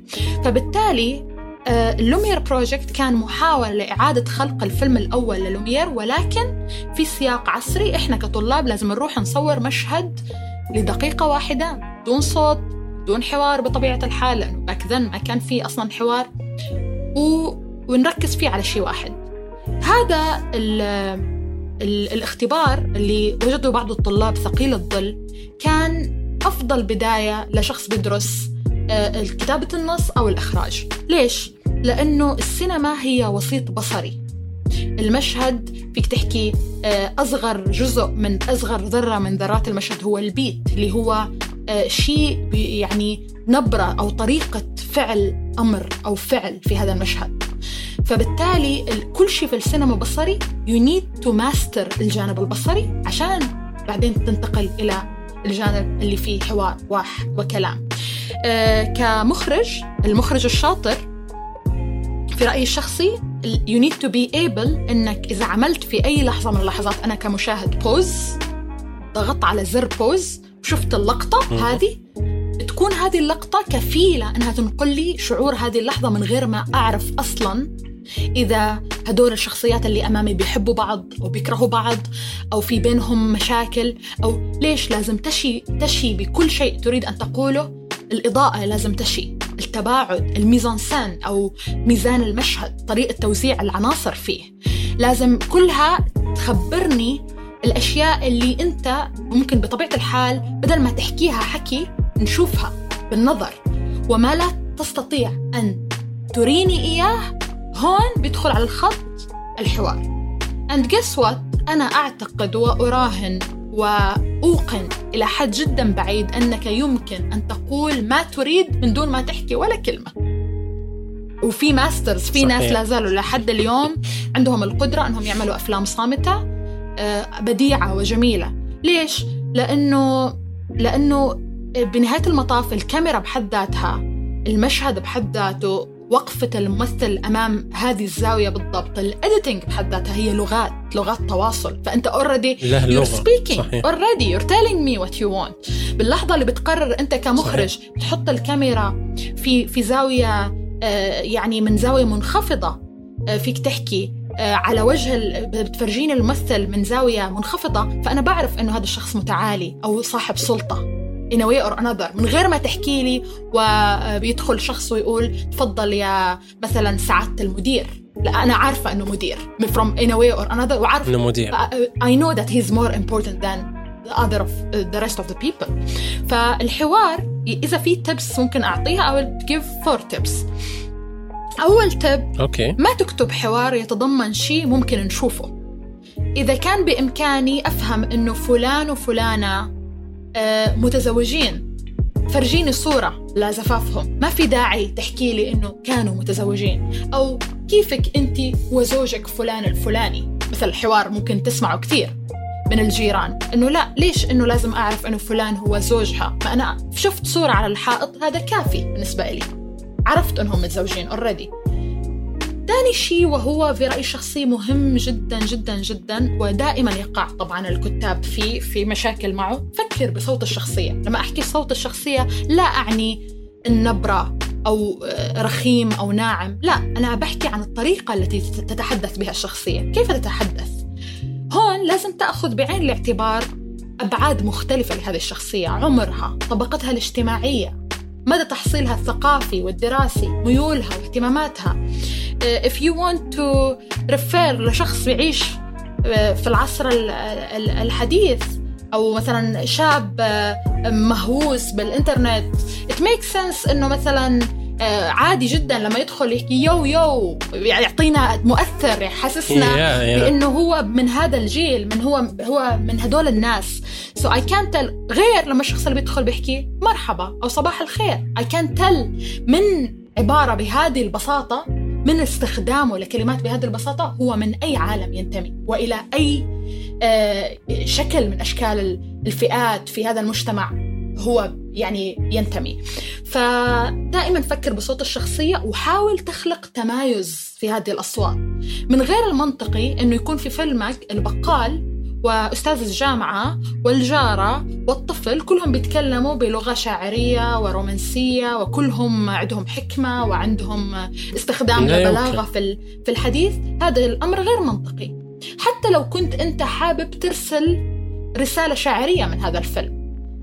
هذا لا يتسق مع unless أنه عالم قصتك أنت باني عالم القصة أنه كل الناس بيتكلموا بهذه الطريقة مثلا. أوكي.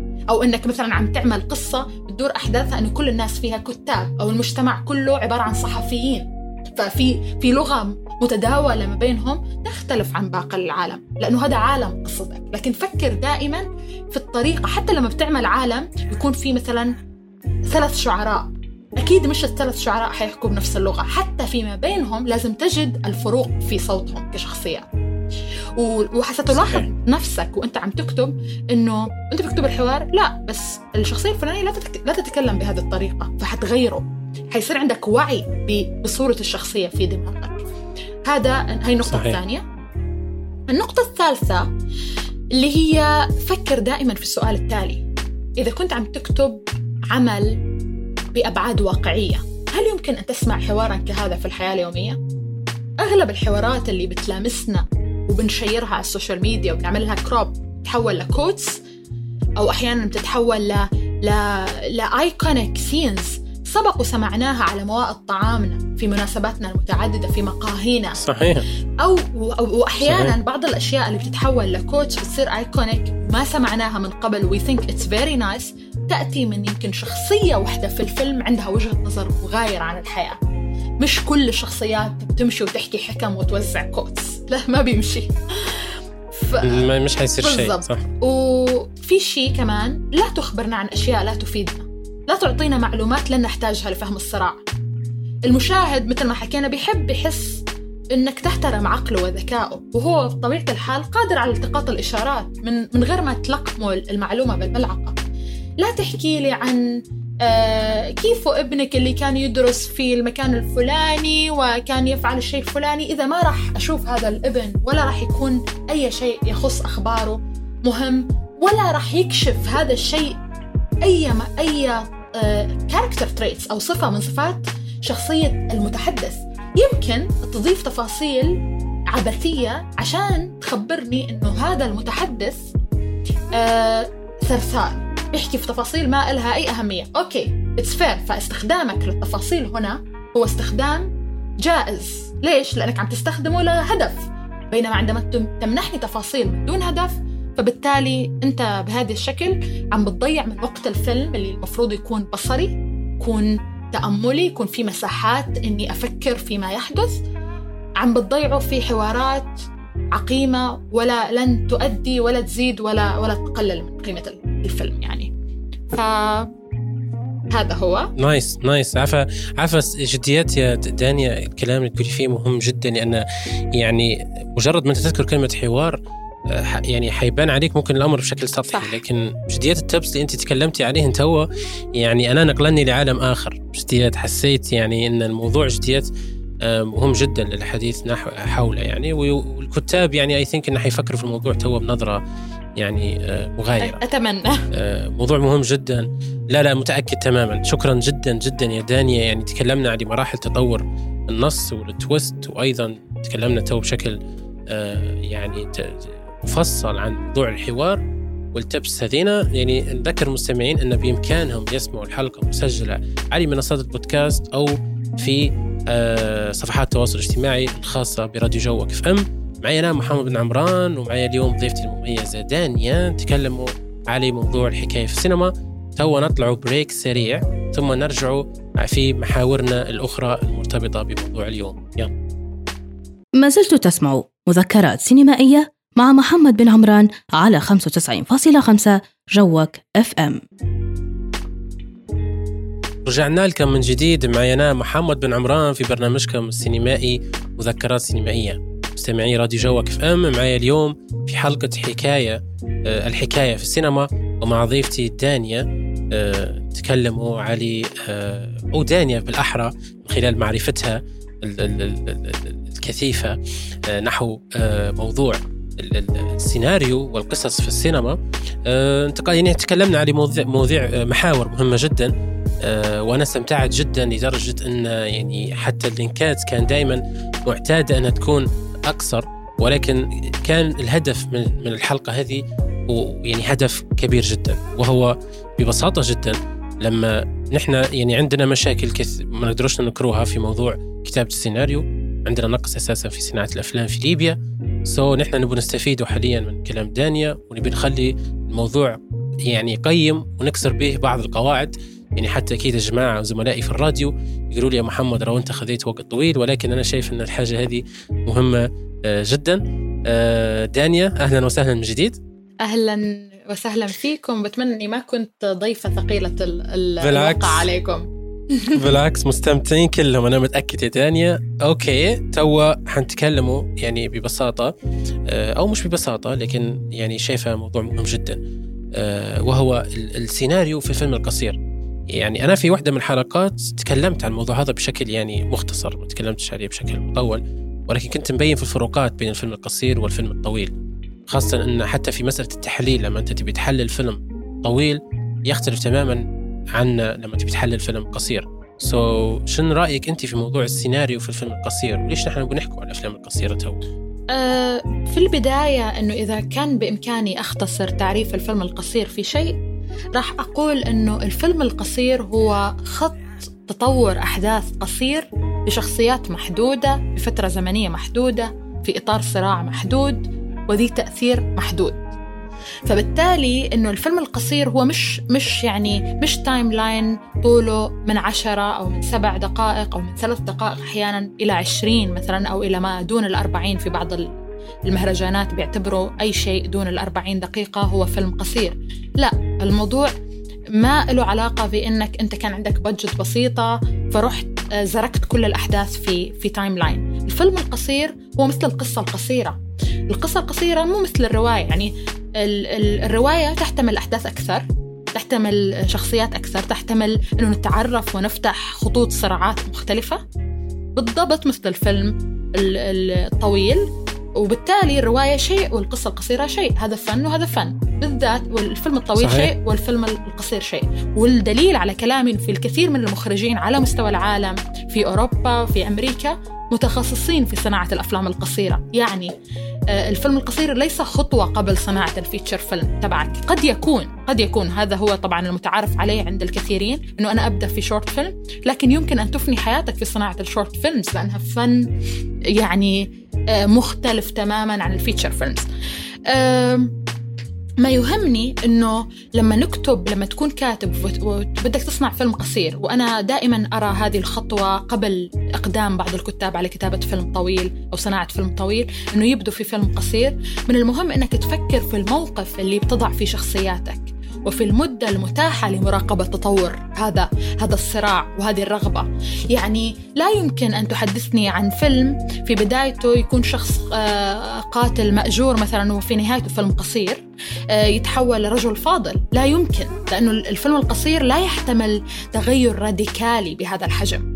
وما لا يمكن أنه فيلم ناجح يتحمل شيء مثل هذا. ممكن تكلمني عن قاتل مأجور اعتاد أنه آه، يروح في مهمة ودايما يقتل ويقتل ويقتل لحد ما في يوم من الأيام راح لمهمة راح يعمل duty متعود يعمله بمنتهى البساطة ووجد شيء هزه واستوقفه فتردد أو دخل في لحظة في moment معين يفكر بينه وبين نفسه أنا لازم أضغط زناد هذه هذا المسدس ولا لا؟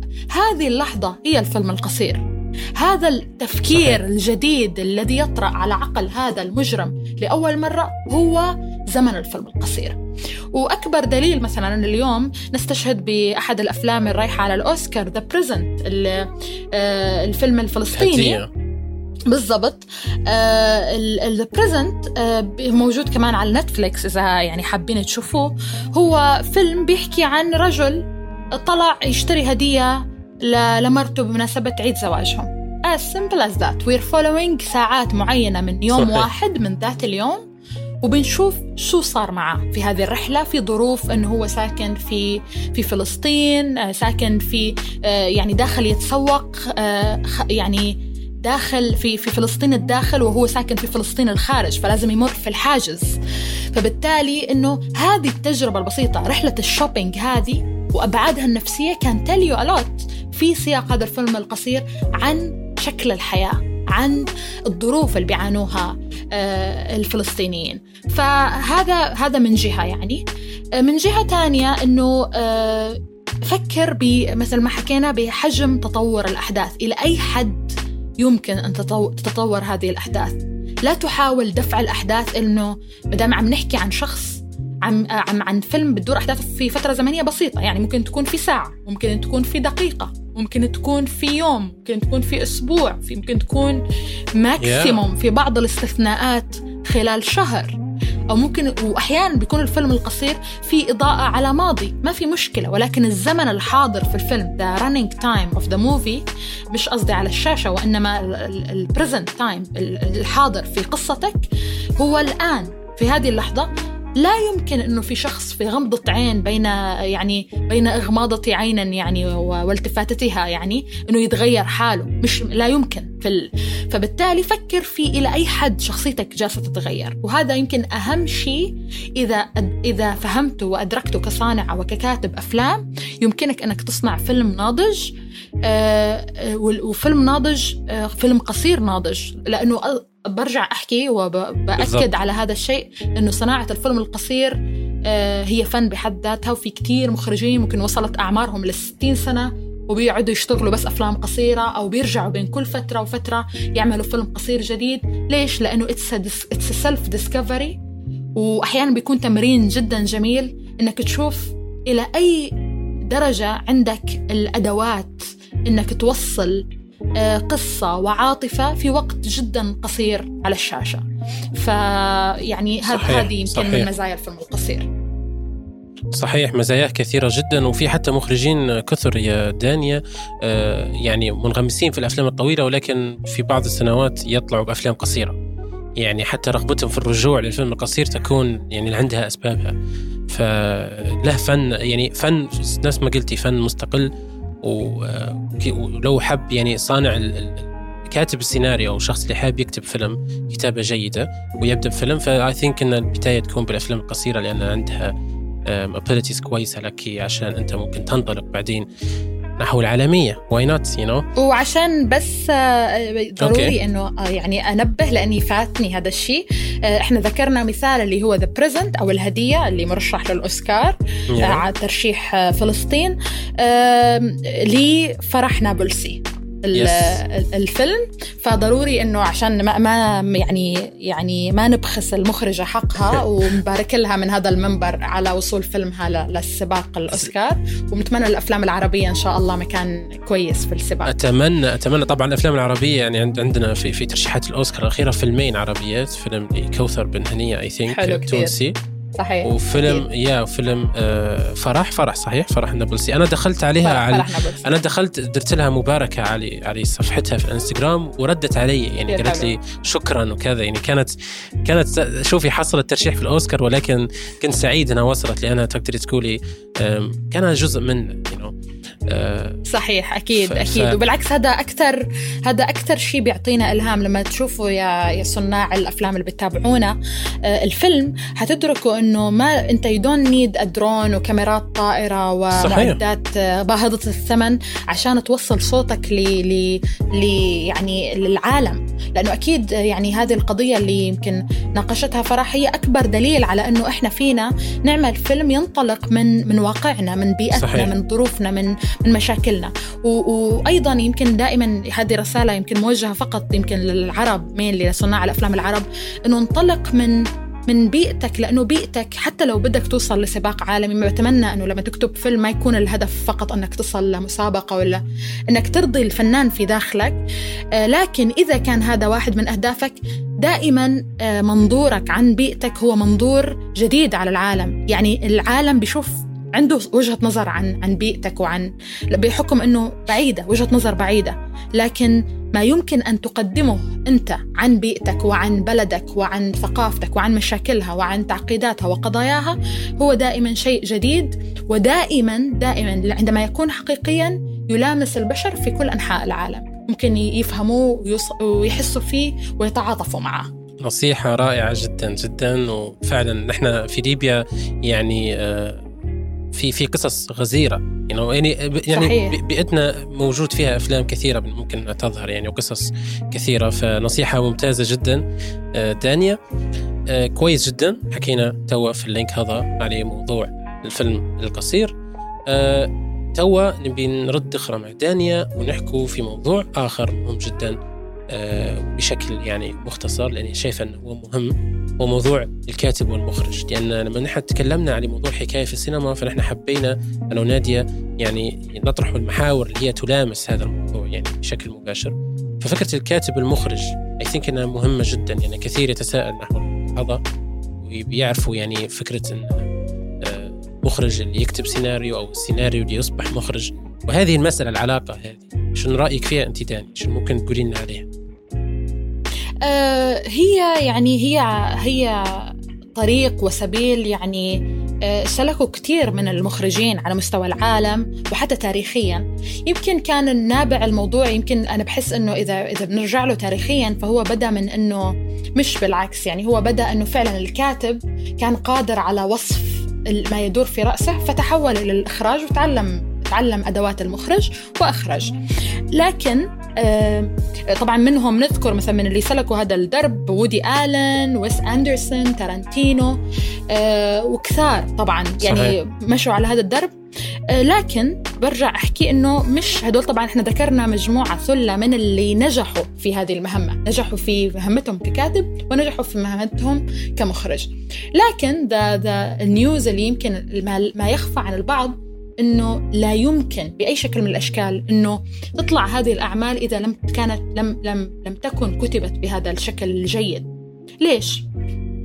الكاتب المخرج آه لازم يكتب الفيلم كأنه ما راح يخرجه، لن يخرجه. لأنه النص السينمائي وسيط بتخاطب فيه فريق عملك بتخاطب فيه المنتج بتخاطب فيه ال art director بتخاطب فيه ال cinematographer و department الكاميرا و department الصوت فحتى لو كنت أنت المخرج للنص اللي كتبته فهذا لا يعني إنه أنت تراه في رأسك فهذا كافي إنه يطلع الفيلم جيد لا. لأنه إنه هذا هذا النص هو آه، خارطة الطريق التي يتبعها جميع من من في هذا العمل في هذا المشروع للوصول بهذا المشروع إلى بر الأمان للنتيجة المرجوة.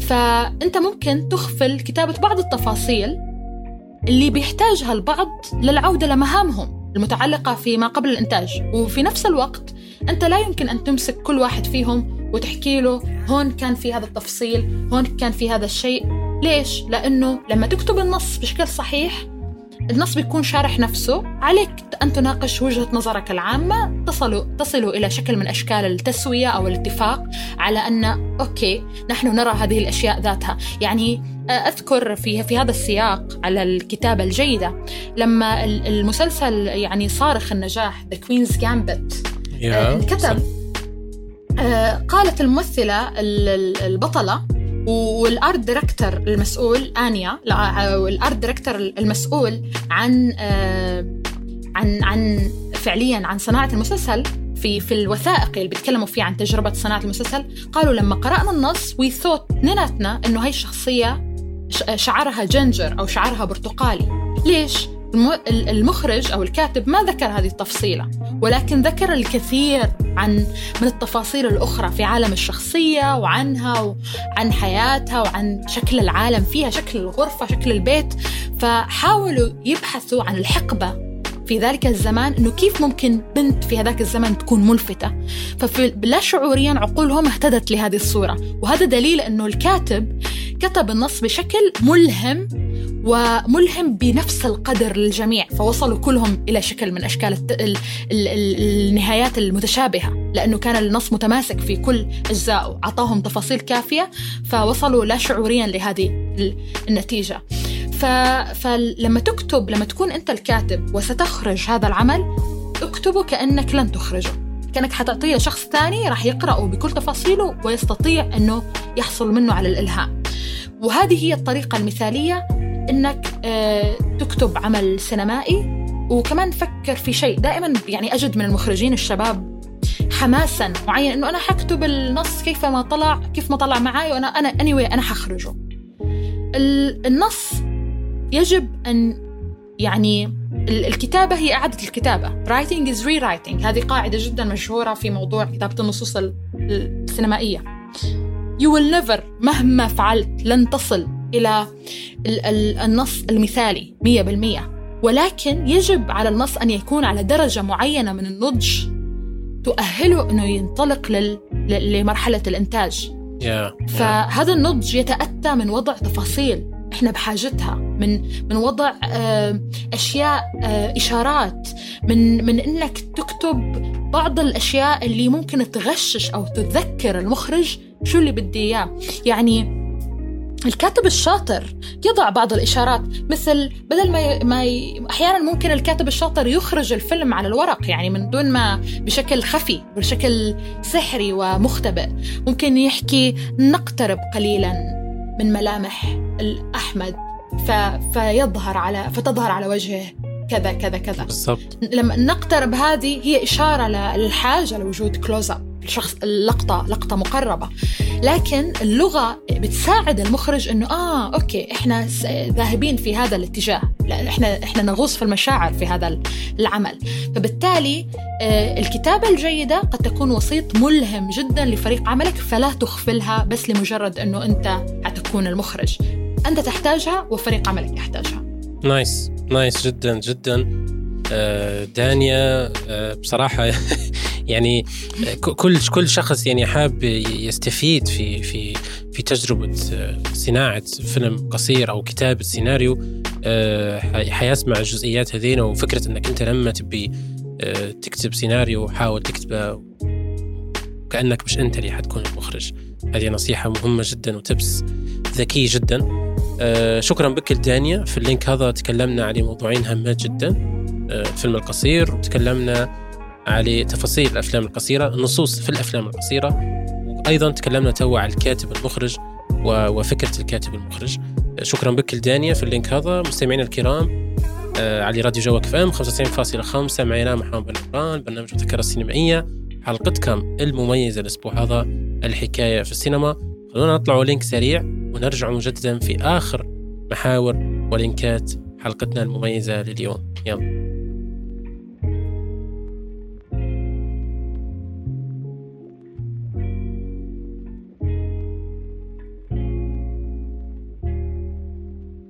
ما زلت تسمع مذكرات سينمائية مع محمد بن عمران على 95.5 جوك اف ام أهلا وسهلا بكم مجددا معي أنا محمد بن عمران في برنامجكم السينمائي مذكرات سينمائية على راديو جوك اف أم 95.5 حلقة اليوم الحكاية في السينما. نتكلم فيها أنا وضيفتي المميزة جدا عن دانيا. طبعا لازم نذكر الاسم. شوفوا قبل نقول الضيفة المميزة بدون ذكر الاسم. توقعوها بروحكم. دانيا معي اليوم. آه ونتكلم أنا وياها على موضوع الحكاية في السينما. بس يعني بصراحة هي تتكلم لأننا نبي نستفيد منها ومتاكد إن الجميع حيستفيد اليوم. حلقة مميزة جديدة فريدة من نوعها آه محاورها آه كثيرة عن القصة والسيناريو في الأفلام. اللي حاب يسمع الحلقة بامكانه انه يسمعها على منصات البودكاست. يكتب مذكرات سينمائية يطلع له برنامج مذكرات سينمائية بكامل حلقاته. أيضا على منصات التواصل الاجتماعي سواء راديو جوك إف إم 50.5 أو مذكرات سينمائية. نرد مجددا مع دانيا لكن مرة هذه قبل ما نخشوا في آخر يعني آه، حديث بيننا عندنا السؤال تكلمنا عليه بدري. قلنا إن الحلقة هذه برعاية متجر فولت والمتجر هذا داير هدية وحاب يهدي المستمعين يعني واللي حابين يسمعوا سواء المستمعين اللي جايين من البودكاست أو المستمعين اللي يسمعوا فيها لايف على الراديو. أه حنسأل سؤال واللي يجاوب الإجابة الصحيحة حيكون عنده هدية ممكن سماعات ممكن هم حاجة إلكترونية حنكتشفوها. طبعا حتلقوا الإجابة على صفحتي الشخصية بن عمران 94 على الإنستغرام ويعني متأكد أن الهدية حتكون حاجة سمحة فدانيا شو رايك نعطوهم سؤال توا والسؤال هذا حيجاوبوه عندي في حسابي الشخصي وأيضا في حساب الراديو جوك اف إم 95.5 فش رأيك يا دانيا؟ شنو السؤال اللي ممكن تسالي لهم انت؟ مش أنا طيب آه ما حاولت أصعب الموضوع على المستمعين؟ وأنا يعني أتكل كثيرا على ثقافتهم السينمائية اللي متأكدة أنها يعني آه يعني واسعة وغزيرة. آه السؤال اليوم هو كاتب ومخرج ومنتج أفلام أمريكي اشتهر بأسلوب الكاريكاتوري الساخر في كتابة الأفلام وأسلوبه الفني الملون في صناعتها القائم على خلق عوالم صورية متقنة التفاصيل. فمن يكون؟ Nice. به. شو رايك نعاوده أخرى جديد السؤال. ممكن في حد حاب يسمع آخر. طيب نعاوده مرة ثانية yes مرة ثانية. لا لا عادي آه. عودي بالعربي. بس عشان يسمعوه مجددا. كاتب ومخرج ومنتج أفلام أمريكي اشتهر بأسلوبه الكاريكاتيري الساخر في كتابة الأفلام وبأسلوبه الفني الملون في صناعتها القائم على خلق عوالم صورية متقنة التفاصيل. فمن يكون؟ فمن يكون؟ تمام جدا. طبعا سؤال واضح جدا.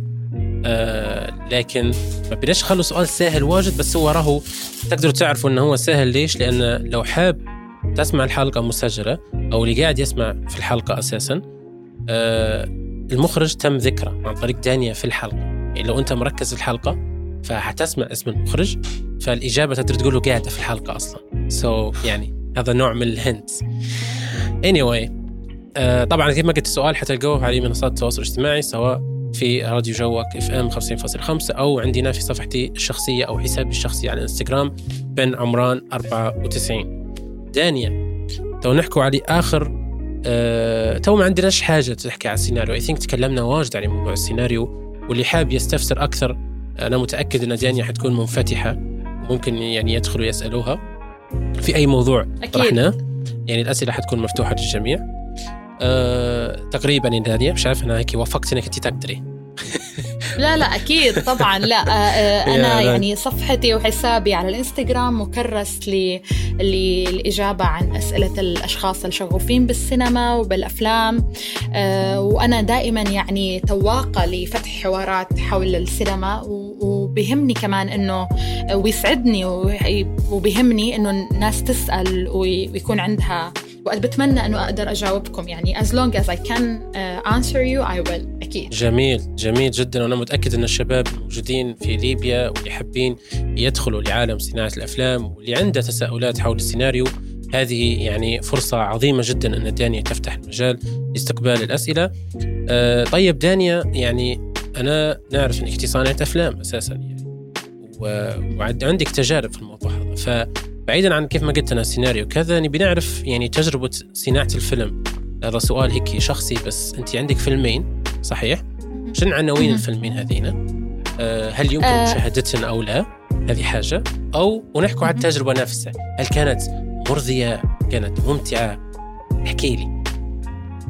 آه عندي فيلمين في رصيدي فيلمين قصيرين آه هم شوكولا سودا كان إنتاج 2016 و آه أو احتضار في آه كان إنتاج 2018 آه وبعدها انخرطت في يعني في العمل على برامج صوتية.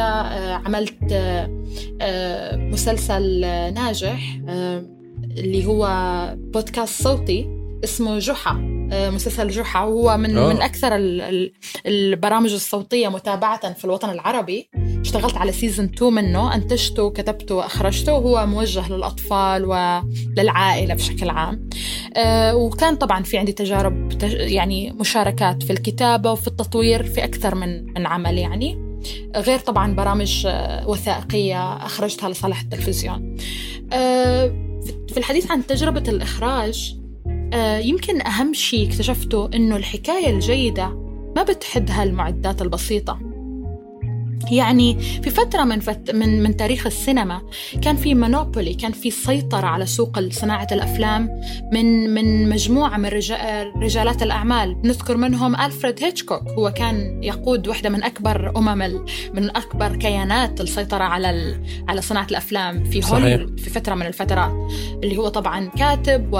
ومخرج ومنتج آه، بريطاني الأصل آم، يعني إحنا تخطينا هذه الحقبة. صار بإمكاننا نعمل حتى فيلم بالموبايل.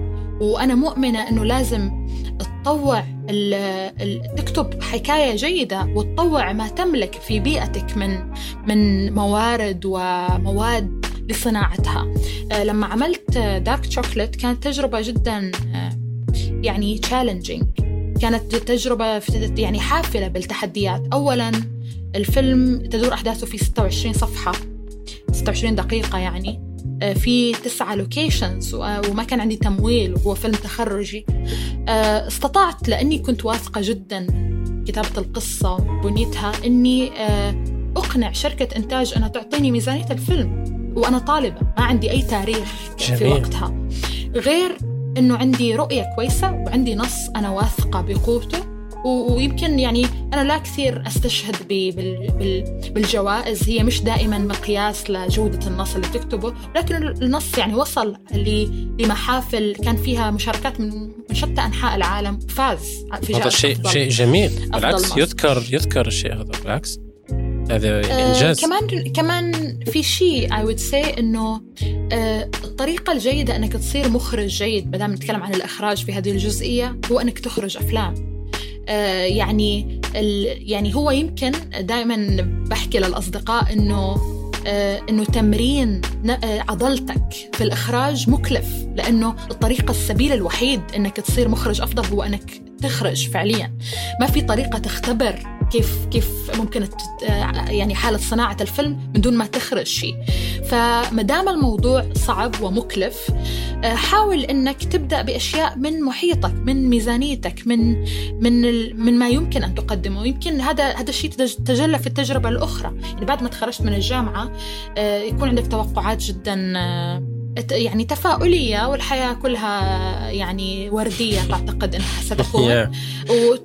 ويواجهك الواقع أنه لا أنه أنت بدك تعمل فيلم قصير والفيلم القصير لا يباع في آنذاك يعني الآن هلأ في منصات تشتري الأفلام القصيرة وتروج لها و يعني ممكن تستفيد منها ماديا. آه، بس آنذاك الفيلم القصير هو material ال maximum اللي فيك تعمله أنك توديه لمهرجان. فأنا كنت طالعة وكنت متوقعة أنه حلا سأجد الدعم المنشود ولم أجده لكني لم أتوقف عن صناعة الأفلام. حتى لو وصل الموضوع في النهاية أني بعد ما كتبت نص صولد وقوي لأني فاهمة عناصره وفاهمة شو الأشياء المهمة وشو الأشياء التي يمكن أن يتم تغييرها طوعت هذا النص في صناعة فيلمي الثاني اللي كان من دون ميزانية حرفيا. يعني يعني تم صناعته في في ويكند وأيضا فاز بجائزة في مهرجان آفاق في أوه في جميل. أثينا. فهو طبعا جائزة سينما المرأة يعني المخرجة يعني المرأة. فالفكرة إنه مهما كانت ال... يعني إذا كنت قادر على دائما الاستمرار لا لا تضع ذرائع. دائما في طريقة لتنفيذ الفكرة التي تريدها. ممكن يكون الفيلم أنت متخيله حتى لو كان الفيلم المتخيله صعب وبتدور أحداثه في عالم آخر ربما يمكن أن تخلق عالما موازيا آه هذا العالم يكون ابستراكت أو يكون مجرد يعني مش حقيقي ولكن ستصل الرسالة في النهاية. لكن يعني هذا المهم بالنسبة لي في الإخراج. كمان من, من أهم الأشياء في الإخراج إنه إنك تتعامل مع النص مع النص أمامك بوعي بفهم لما يجب أن يظهر وما لا يجب أن يظهر. آه، أن تجد مثلا ممكن خلال من تجربتك كمخرج عندما تقرأ النص تجد أن الكثير من التفاصيل يمكن الاستعاضة عنها ب بأشياء بتفاصيل بصرية بدل أن تكون حوارا يمكن صحيح. أن تطلب أن تضع تعديلا أو تتواصل مع الكاتب لتعديل بعض الأجزاء ومناقشة إمكانية هذا الشيء. آه، وأيضا آه، شيء أؤمن فيه على الصعيد الإنساني جدا. يعني هذه يمكن رسالتي من صناعة الأفلام. أنا لا أبني لا أصنع أفلاما على شقاء الآخرين. يعني حاول أن تكون أخلاقيا ما استطعت في تجربة صناعة الفيلم حاول أن تكون yeah. تتصرف بشكل أخلاقي مع الكاتب الذي تأخذ هذا النص منه سواء كنت يعني أنت الكاتب أو شخص آخر حاول أن تتصرف بشكل أخلاقي مع ممثليك وأن تكون قدوة في الالتزام بالمواعيد بالعمل وبالرؤية التي تضعها وأن تكون جاهزا للإجابة عن أسئلة جميع أفراد فريق العمل لأنه دائما الفريق بحاجة للعودة لمرجع. آه، والمخرج هو المرجع هو المحرك لكل صحيح. هذه العناصر. فيجب أن تكون جاهزا للإجابة عن جميع الأسئلة. وتبدأ هذه الجهوزية من فهمك للنص للنص لأبعاد هذا النص لدوافع الشخصيات فيه. دوافع الشخصيات في النص كاملا وفي كل مشهد بل وفي كل ثانية وكل حركة وكل همسة وسكنة تقوم بها هذه الشخصية. إذا كنت قادرا على فهم ما الذي تفعل هذه الشخصية ولماذا أنت قادر على إخراج فيلم بمنتهى السهولة. آه وأيضا آه من تجربتي الإخراجية آه ربما هي هي قصيرة وبسيطة تعلمت أن أن الانفتاح على كل أشكال الفنون الأخرى سيساعد في صقل عضلتك كمخرج يعني يجب أن تكون مطلعا على الموسيقى يجب أن تكون مطلعا على قراءة الأدب على قراءة الشعر على على الفنون يعني. على الفن صحيح. التشكيلي على على الديكور على صناعة ال- على على صناعة المكياج design. وال design وال- وربما صبغات الشعر والخدع وال... هناك الكثير من الأشياء يجب أن تتعلمها وتكون منفتحا عليها وتستخدمها وتوظفها في تجاربك الإخراجية. وتمنح نفسك المساحة لاستكشاف نوعية القصص التي تحب أن تخرجها في المستقبل. هذا الشيء لن يأتي عبثا ستجد بعد عدد كبير من المشاهدات أنك تميل إلى نوع معين من الأفلام إلى مدرسة مخرج من المخرجين إلى المدرسة الواقعية إلى المدرسة هذا يحصل. الشعريه هذا يحصل صح بالضبط هذا صح. يحدث من من من تراكمات من المشاهدات وأيضا من تراكمات من تجارب الإخراج صحيح. ويعني دعني أزف إليك الخبرين أحدهما هاتي. سيء وأحدهما آه، يعني جيد أوكي. فلنبدأ بالخبر السيء. فيلمك الأول هناك يعني احتمالية جدا كبيرة إنه فيلمك الأول يكون كارثة. كارثة بمعنى الكلمة. يعني. آه، ربما تصنعه لوحدك وربما تشاهده وحدك كمان. يعني آه، لا لا يرضي أي جمهور ولا يرقى لأنه يكون يعني مبشر بمستقبل قادم. لكن أليست هذه يعني ال- أليست هذه الحقيقة واقع على تقريبا كل تجاربنا الأولى في كل الأشياء؟ هي طبعا هذا هو الواقع الذي نعيشه في كل الأشياء فالسينما ليست استثناء هذا هو الخبر السيء. الخبر الجيد إنه آه، صنعت فيلما سيئا هي هذه ليست نهاية العالم. يعني هذا الخبر Yeah. الجيد. هناك أوكي دائما متسع ل أنت لست يعني already لما تصنع فيلمك الأول أنت لست مشهورا ولست معروفا ولن يقيمك أحد من أول عمل. الموضوع لا, لا يمشي بهذه الطريقة. صحيح. فعليك أن تستمر وتثابر وتجرب المرة الثانية وتجرب المرة الثالثة وتجرب المرة الرابعة وتمرس نفسك على صناعة الأفلام. وستجد يعني تطو- تطورا في أسلوبك وفي طرقك وفي وسائلك وأدواتك كمخرج مع مع التجارب المتعددة. آه، وأيضا من المهم أن تعمل قريبا جدا من فريقك. الكثير من المخرجين يعتقدون أن الفريق هو آه، وسيط لتنفيذ الفيلم في النهاية الفريق ليس وسيطا لتنفيذ الفيلم الف- الفريق هو شريك في صناعة هذا العمل صحيح. لديه حصة في, في هذا الفيلم مثلك تماما الفريق هذا المتكون من ممثلين ومن مصور من مخرج ومن حتى الصبي الذي يصنع الشاي في بعض ال... هم كلهم شركاء في, س- في إنجاح هذا العمل أو إفشاله.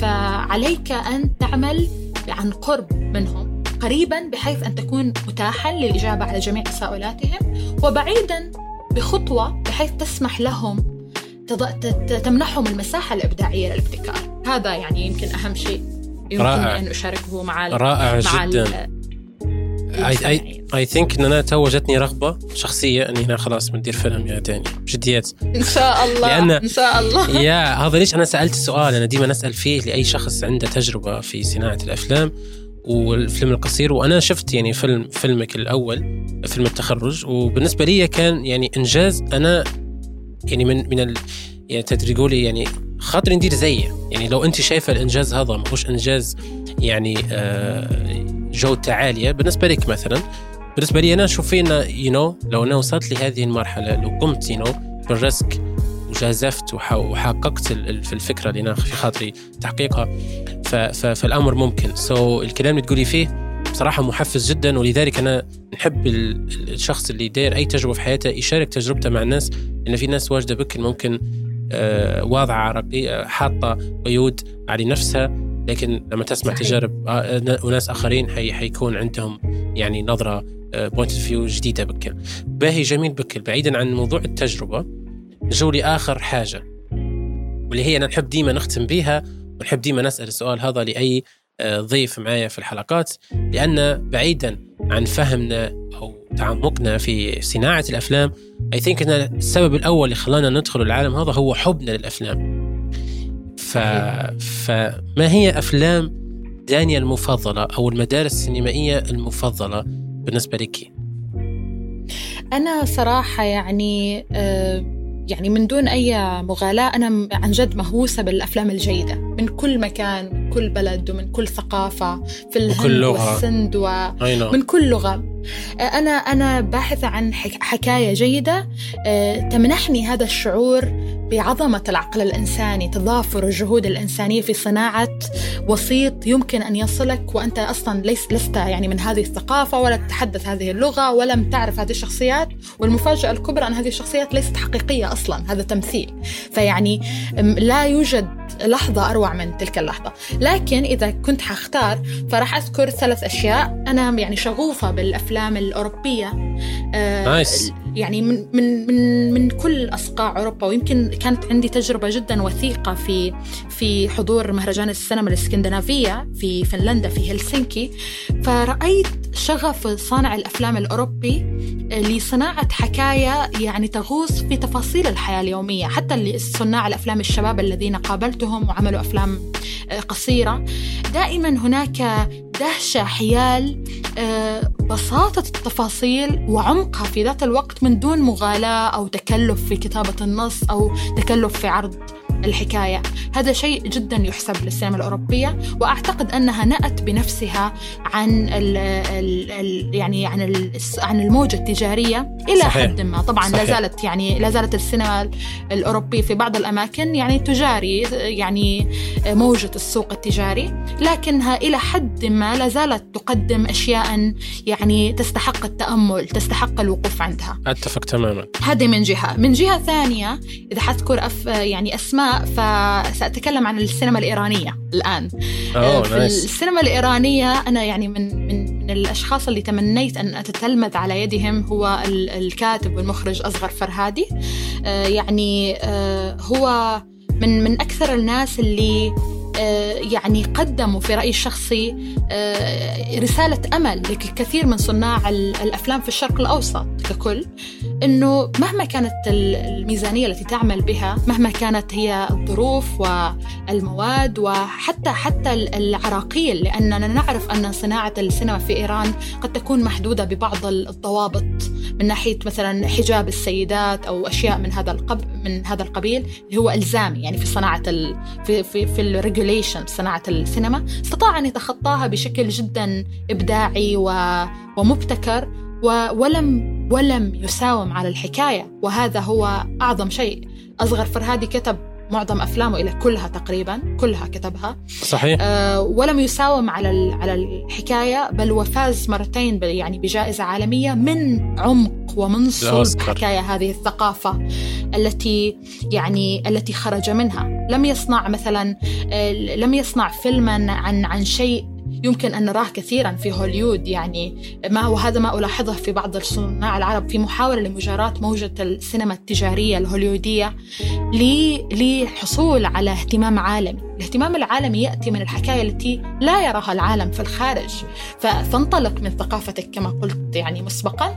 وأيضا فأصغر فرهادي نتذكر أفلامه المفضلة فأنا أذكر About Ellie, The Salesman, Separation. في. عدد عدد كبير من من من أفلامه. أعتقد يمكن أعظمها وفي رأيي الشخصي اباوت الي من أعظمها. بالنسبة لي حتى أنا آه، شخصيا يا أبوت إلي الأفضل.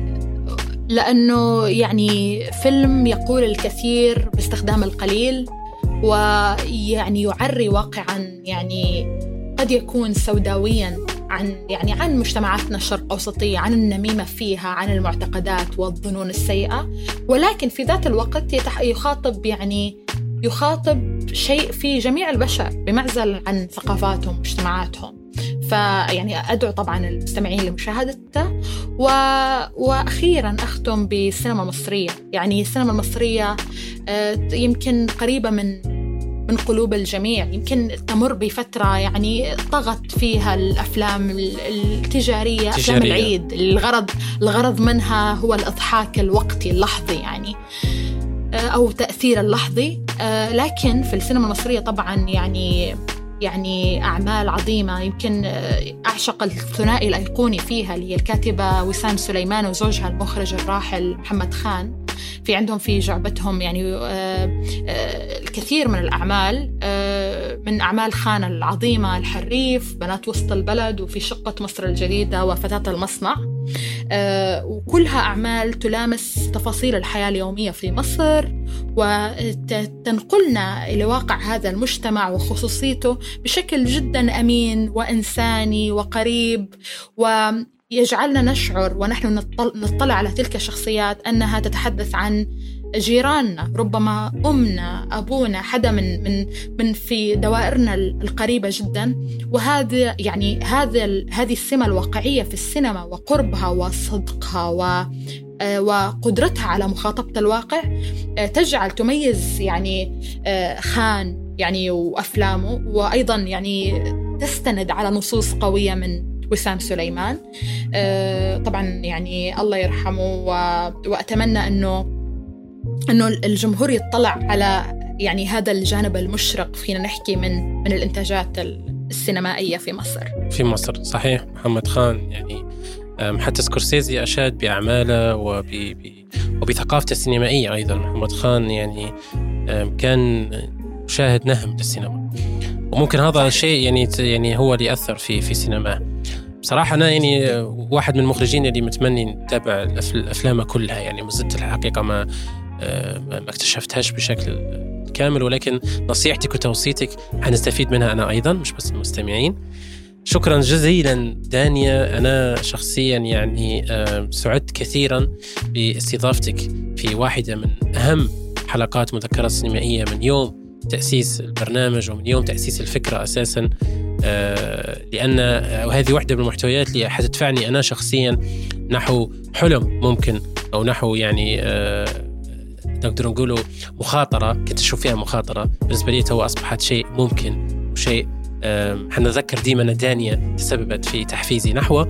زائد أن أنا متأكد أن المستمعين استفادوا كثيرا من المحتوى. فلو عندك كلمة أخيرة دانيا حنكون سعيد بسماحة والمستمعين أيضا. أنا جدا شاكرة يعني لهذه الفرصة. يعني دائما لطالما يعني تمنيت إني أعانق الجمهور الليبي وجمهور في المغرب العربي الكبير آه، لأني أنا متأكدة أنا يعني متأكدة إنه في عندهم شباب مدهشين قادرين على الخروج بقصص يعني مهمة وعميقة وتشبه وتعرفنا بروعة وجمال و... ونقاط العمق والأصالة في هذه الثقافة. فدائما كونوا يعني يمكن إذا كان في رسالة أخيرة بعد شكرك كثيرا على يعني عن على هذه الاستضافة اللي هي فعلا فعليا عن جد أثرت يعني أثرت آه، يعني وقتي وأثرت فيك تحكي آه، حياتي. أنا مستحيل أنسى هذا اللقاء لأن تكلمنا فيه على كثير أشياء يعني مهمة وكانت بالنسبة لي ريفرش آه، حلو وجميل. إنه نرجع نتناقش فيه في محاور دائما نغفل عنها أو نمر عليها مرور الكرام. تكلمنا عنها ببعض العمق هذا هذا اليوم. سعيد آه سعيد. رسالتي رسالتي الأخيرة إنه كونوا أوفياء ل ل لأحلامكم لصناعة الأفلام للحكاية اللي أنتم يعني مشغولين بها. كونوا أوفياء للأشياء اللي بتحسوا إنه لازم تسخروا الوقت والجهد للحديث عنها ومناقشتها. لا يوجد يعني في في السينما حدود. هي هذا هذا روعتها. يمكنك أن تتحدث عن ما تريد. فكونوا أوفياء للرسائل اللي اللي ممكن تسخروا ستة إلى سنة إلى سنتين إلى عشرة في بعض الأحيان. نذكر آه، من الأفلام في هذا السياق. بوي هود أخذ آه، يعني أخذ أكثر من من عشر سنوات في صحيح. صناعته فممكن إلى أي حد ممكن يكون أي شخص وفي لحكاية أو مسكون بهذه الحكاية. هذه الحكاية تطارده في كل مكان لحتى يسخر من حياته كل هذه السنين في صناعتها. العبرة في الأفلام في الصنعة ليست بالكم وإنما بالكيف. ممكن تصنع فيلم واحد تكون فيه صادق في تفاصيلك في رسالتك في في في أهدافك وراء هذه القصة وستمس الناس وتخلدك في تاريخ السينما. ممكن تعمل مليون فيلم ولا يصل منها شيء. فأنا مع طبعا تدرب وتمنح نفسك الفرصة أنك تصنع أفلام. ولكن فكر فيما تريد أن تعمل ولماذا ترسل هذه الرسالة. وتأكد أن السينما تعدو عن كونها أداة ترفيه فقط. هي يعني وسيط يغير حياتنا كل يوم وتدور في فلكها الكثير من الأشياء وتعيد صقل يعني أفكارنا وأحلامنا بل ورؤانا عن المستقبل عن الحياة التي نريد أن نعيشها آه، يعني في المستقبل وتعيشها الأجيال في المستقبل. هي الإرث الذي نتركه للمستقبل. فكروا في فيما تصنعون اليوم. جميل جميل. هذه رسالة أنا شخصيا حندير لها تسجيل خاص ونديرها reminder في في حياتي و background في حياتي. بصراحة رسالة مهمة جدا في الختام. دانيا آه، ممكن يعني استشهدت بشيء أنا آه، دائما مؤمن به وهو أنك تكون إذا كان أنت حالم فما توقفش أنك تكون حالم. خليك حالم مجنون بالنسبة للناس. وهذا ليش أنا ممكن نحب فيلم لا لا لاند؟ لأنه دائما يطرح في فكرة الحالم المجنون. شكرا جزيلا مرة أخرى دانيا على الرسالة العظيمة وعلى المحتوى اللي قدمتيه في هذه الحلقة اللي نحن استفدنا منها واستفدنا من خبرتك. ونتمنى بصراحة إنه ما يكونش هذا آخر know, استفادة بيناتنا. إن شاء الله أنا نكون عندي زيارة أو أنت تكون عندك زيارة لليبيا. وممكن ليش لا أحد آه، الأفلام اللي تظهر في ليبيا يكون عن طريق مساعدتك وعن طريق توصياتك وعن طريق استشارتك. شكرا كثيرا آه، دانيا. مستمعينا الكرام على راديو جوك اف أم 95.5 حلقة الحكاية في السينما حتلقوها متوفرة على منصات البودكاست وأيضا على منصات التواصل الاجتماعي سواء على جوك FM 95.5 تويتر إنستغرام فيسبوك أو مذكرات سينمائية. نبي ننوه أن الحلقة هذه برعاية متجر فولت هو متجر في مدينة بنغازي. بإمكانك أنك تشتري منه سواء سماعات سبيكرات يعني يبيع في منتجات إلكترونية وإكسسوارات إلكترونية. درنا حطينا سؤال أنا ودانيا في الحلقة. اللي سمع السؤال وممكن يسمع حتى مسجل يجاوبني في صفحتي الشخصية بن عمران 94 أو على صفحة راديو جوك FM 95.5 وبعدين بإذن الله حتكون في هدية لصاحب الإجابة الصحيحة. شكرا جزيلا لكم ونتلاقى الأسبوع الجاي في موضوع جديد من برنامج مذكرة سينمائية كل يوم ثلاث الساعة 7 على راديو جوك FM 95.5 سلام.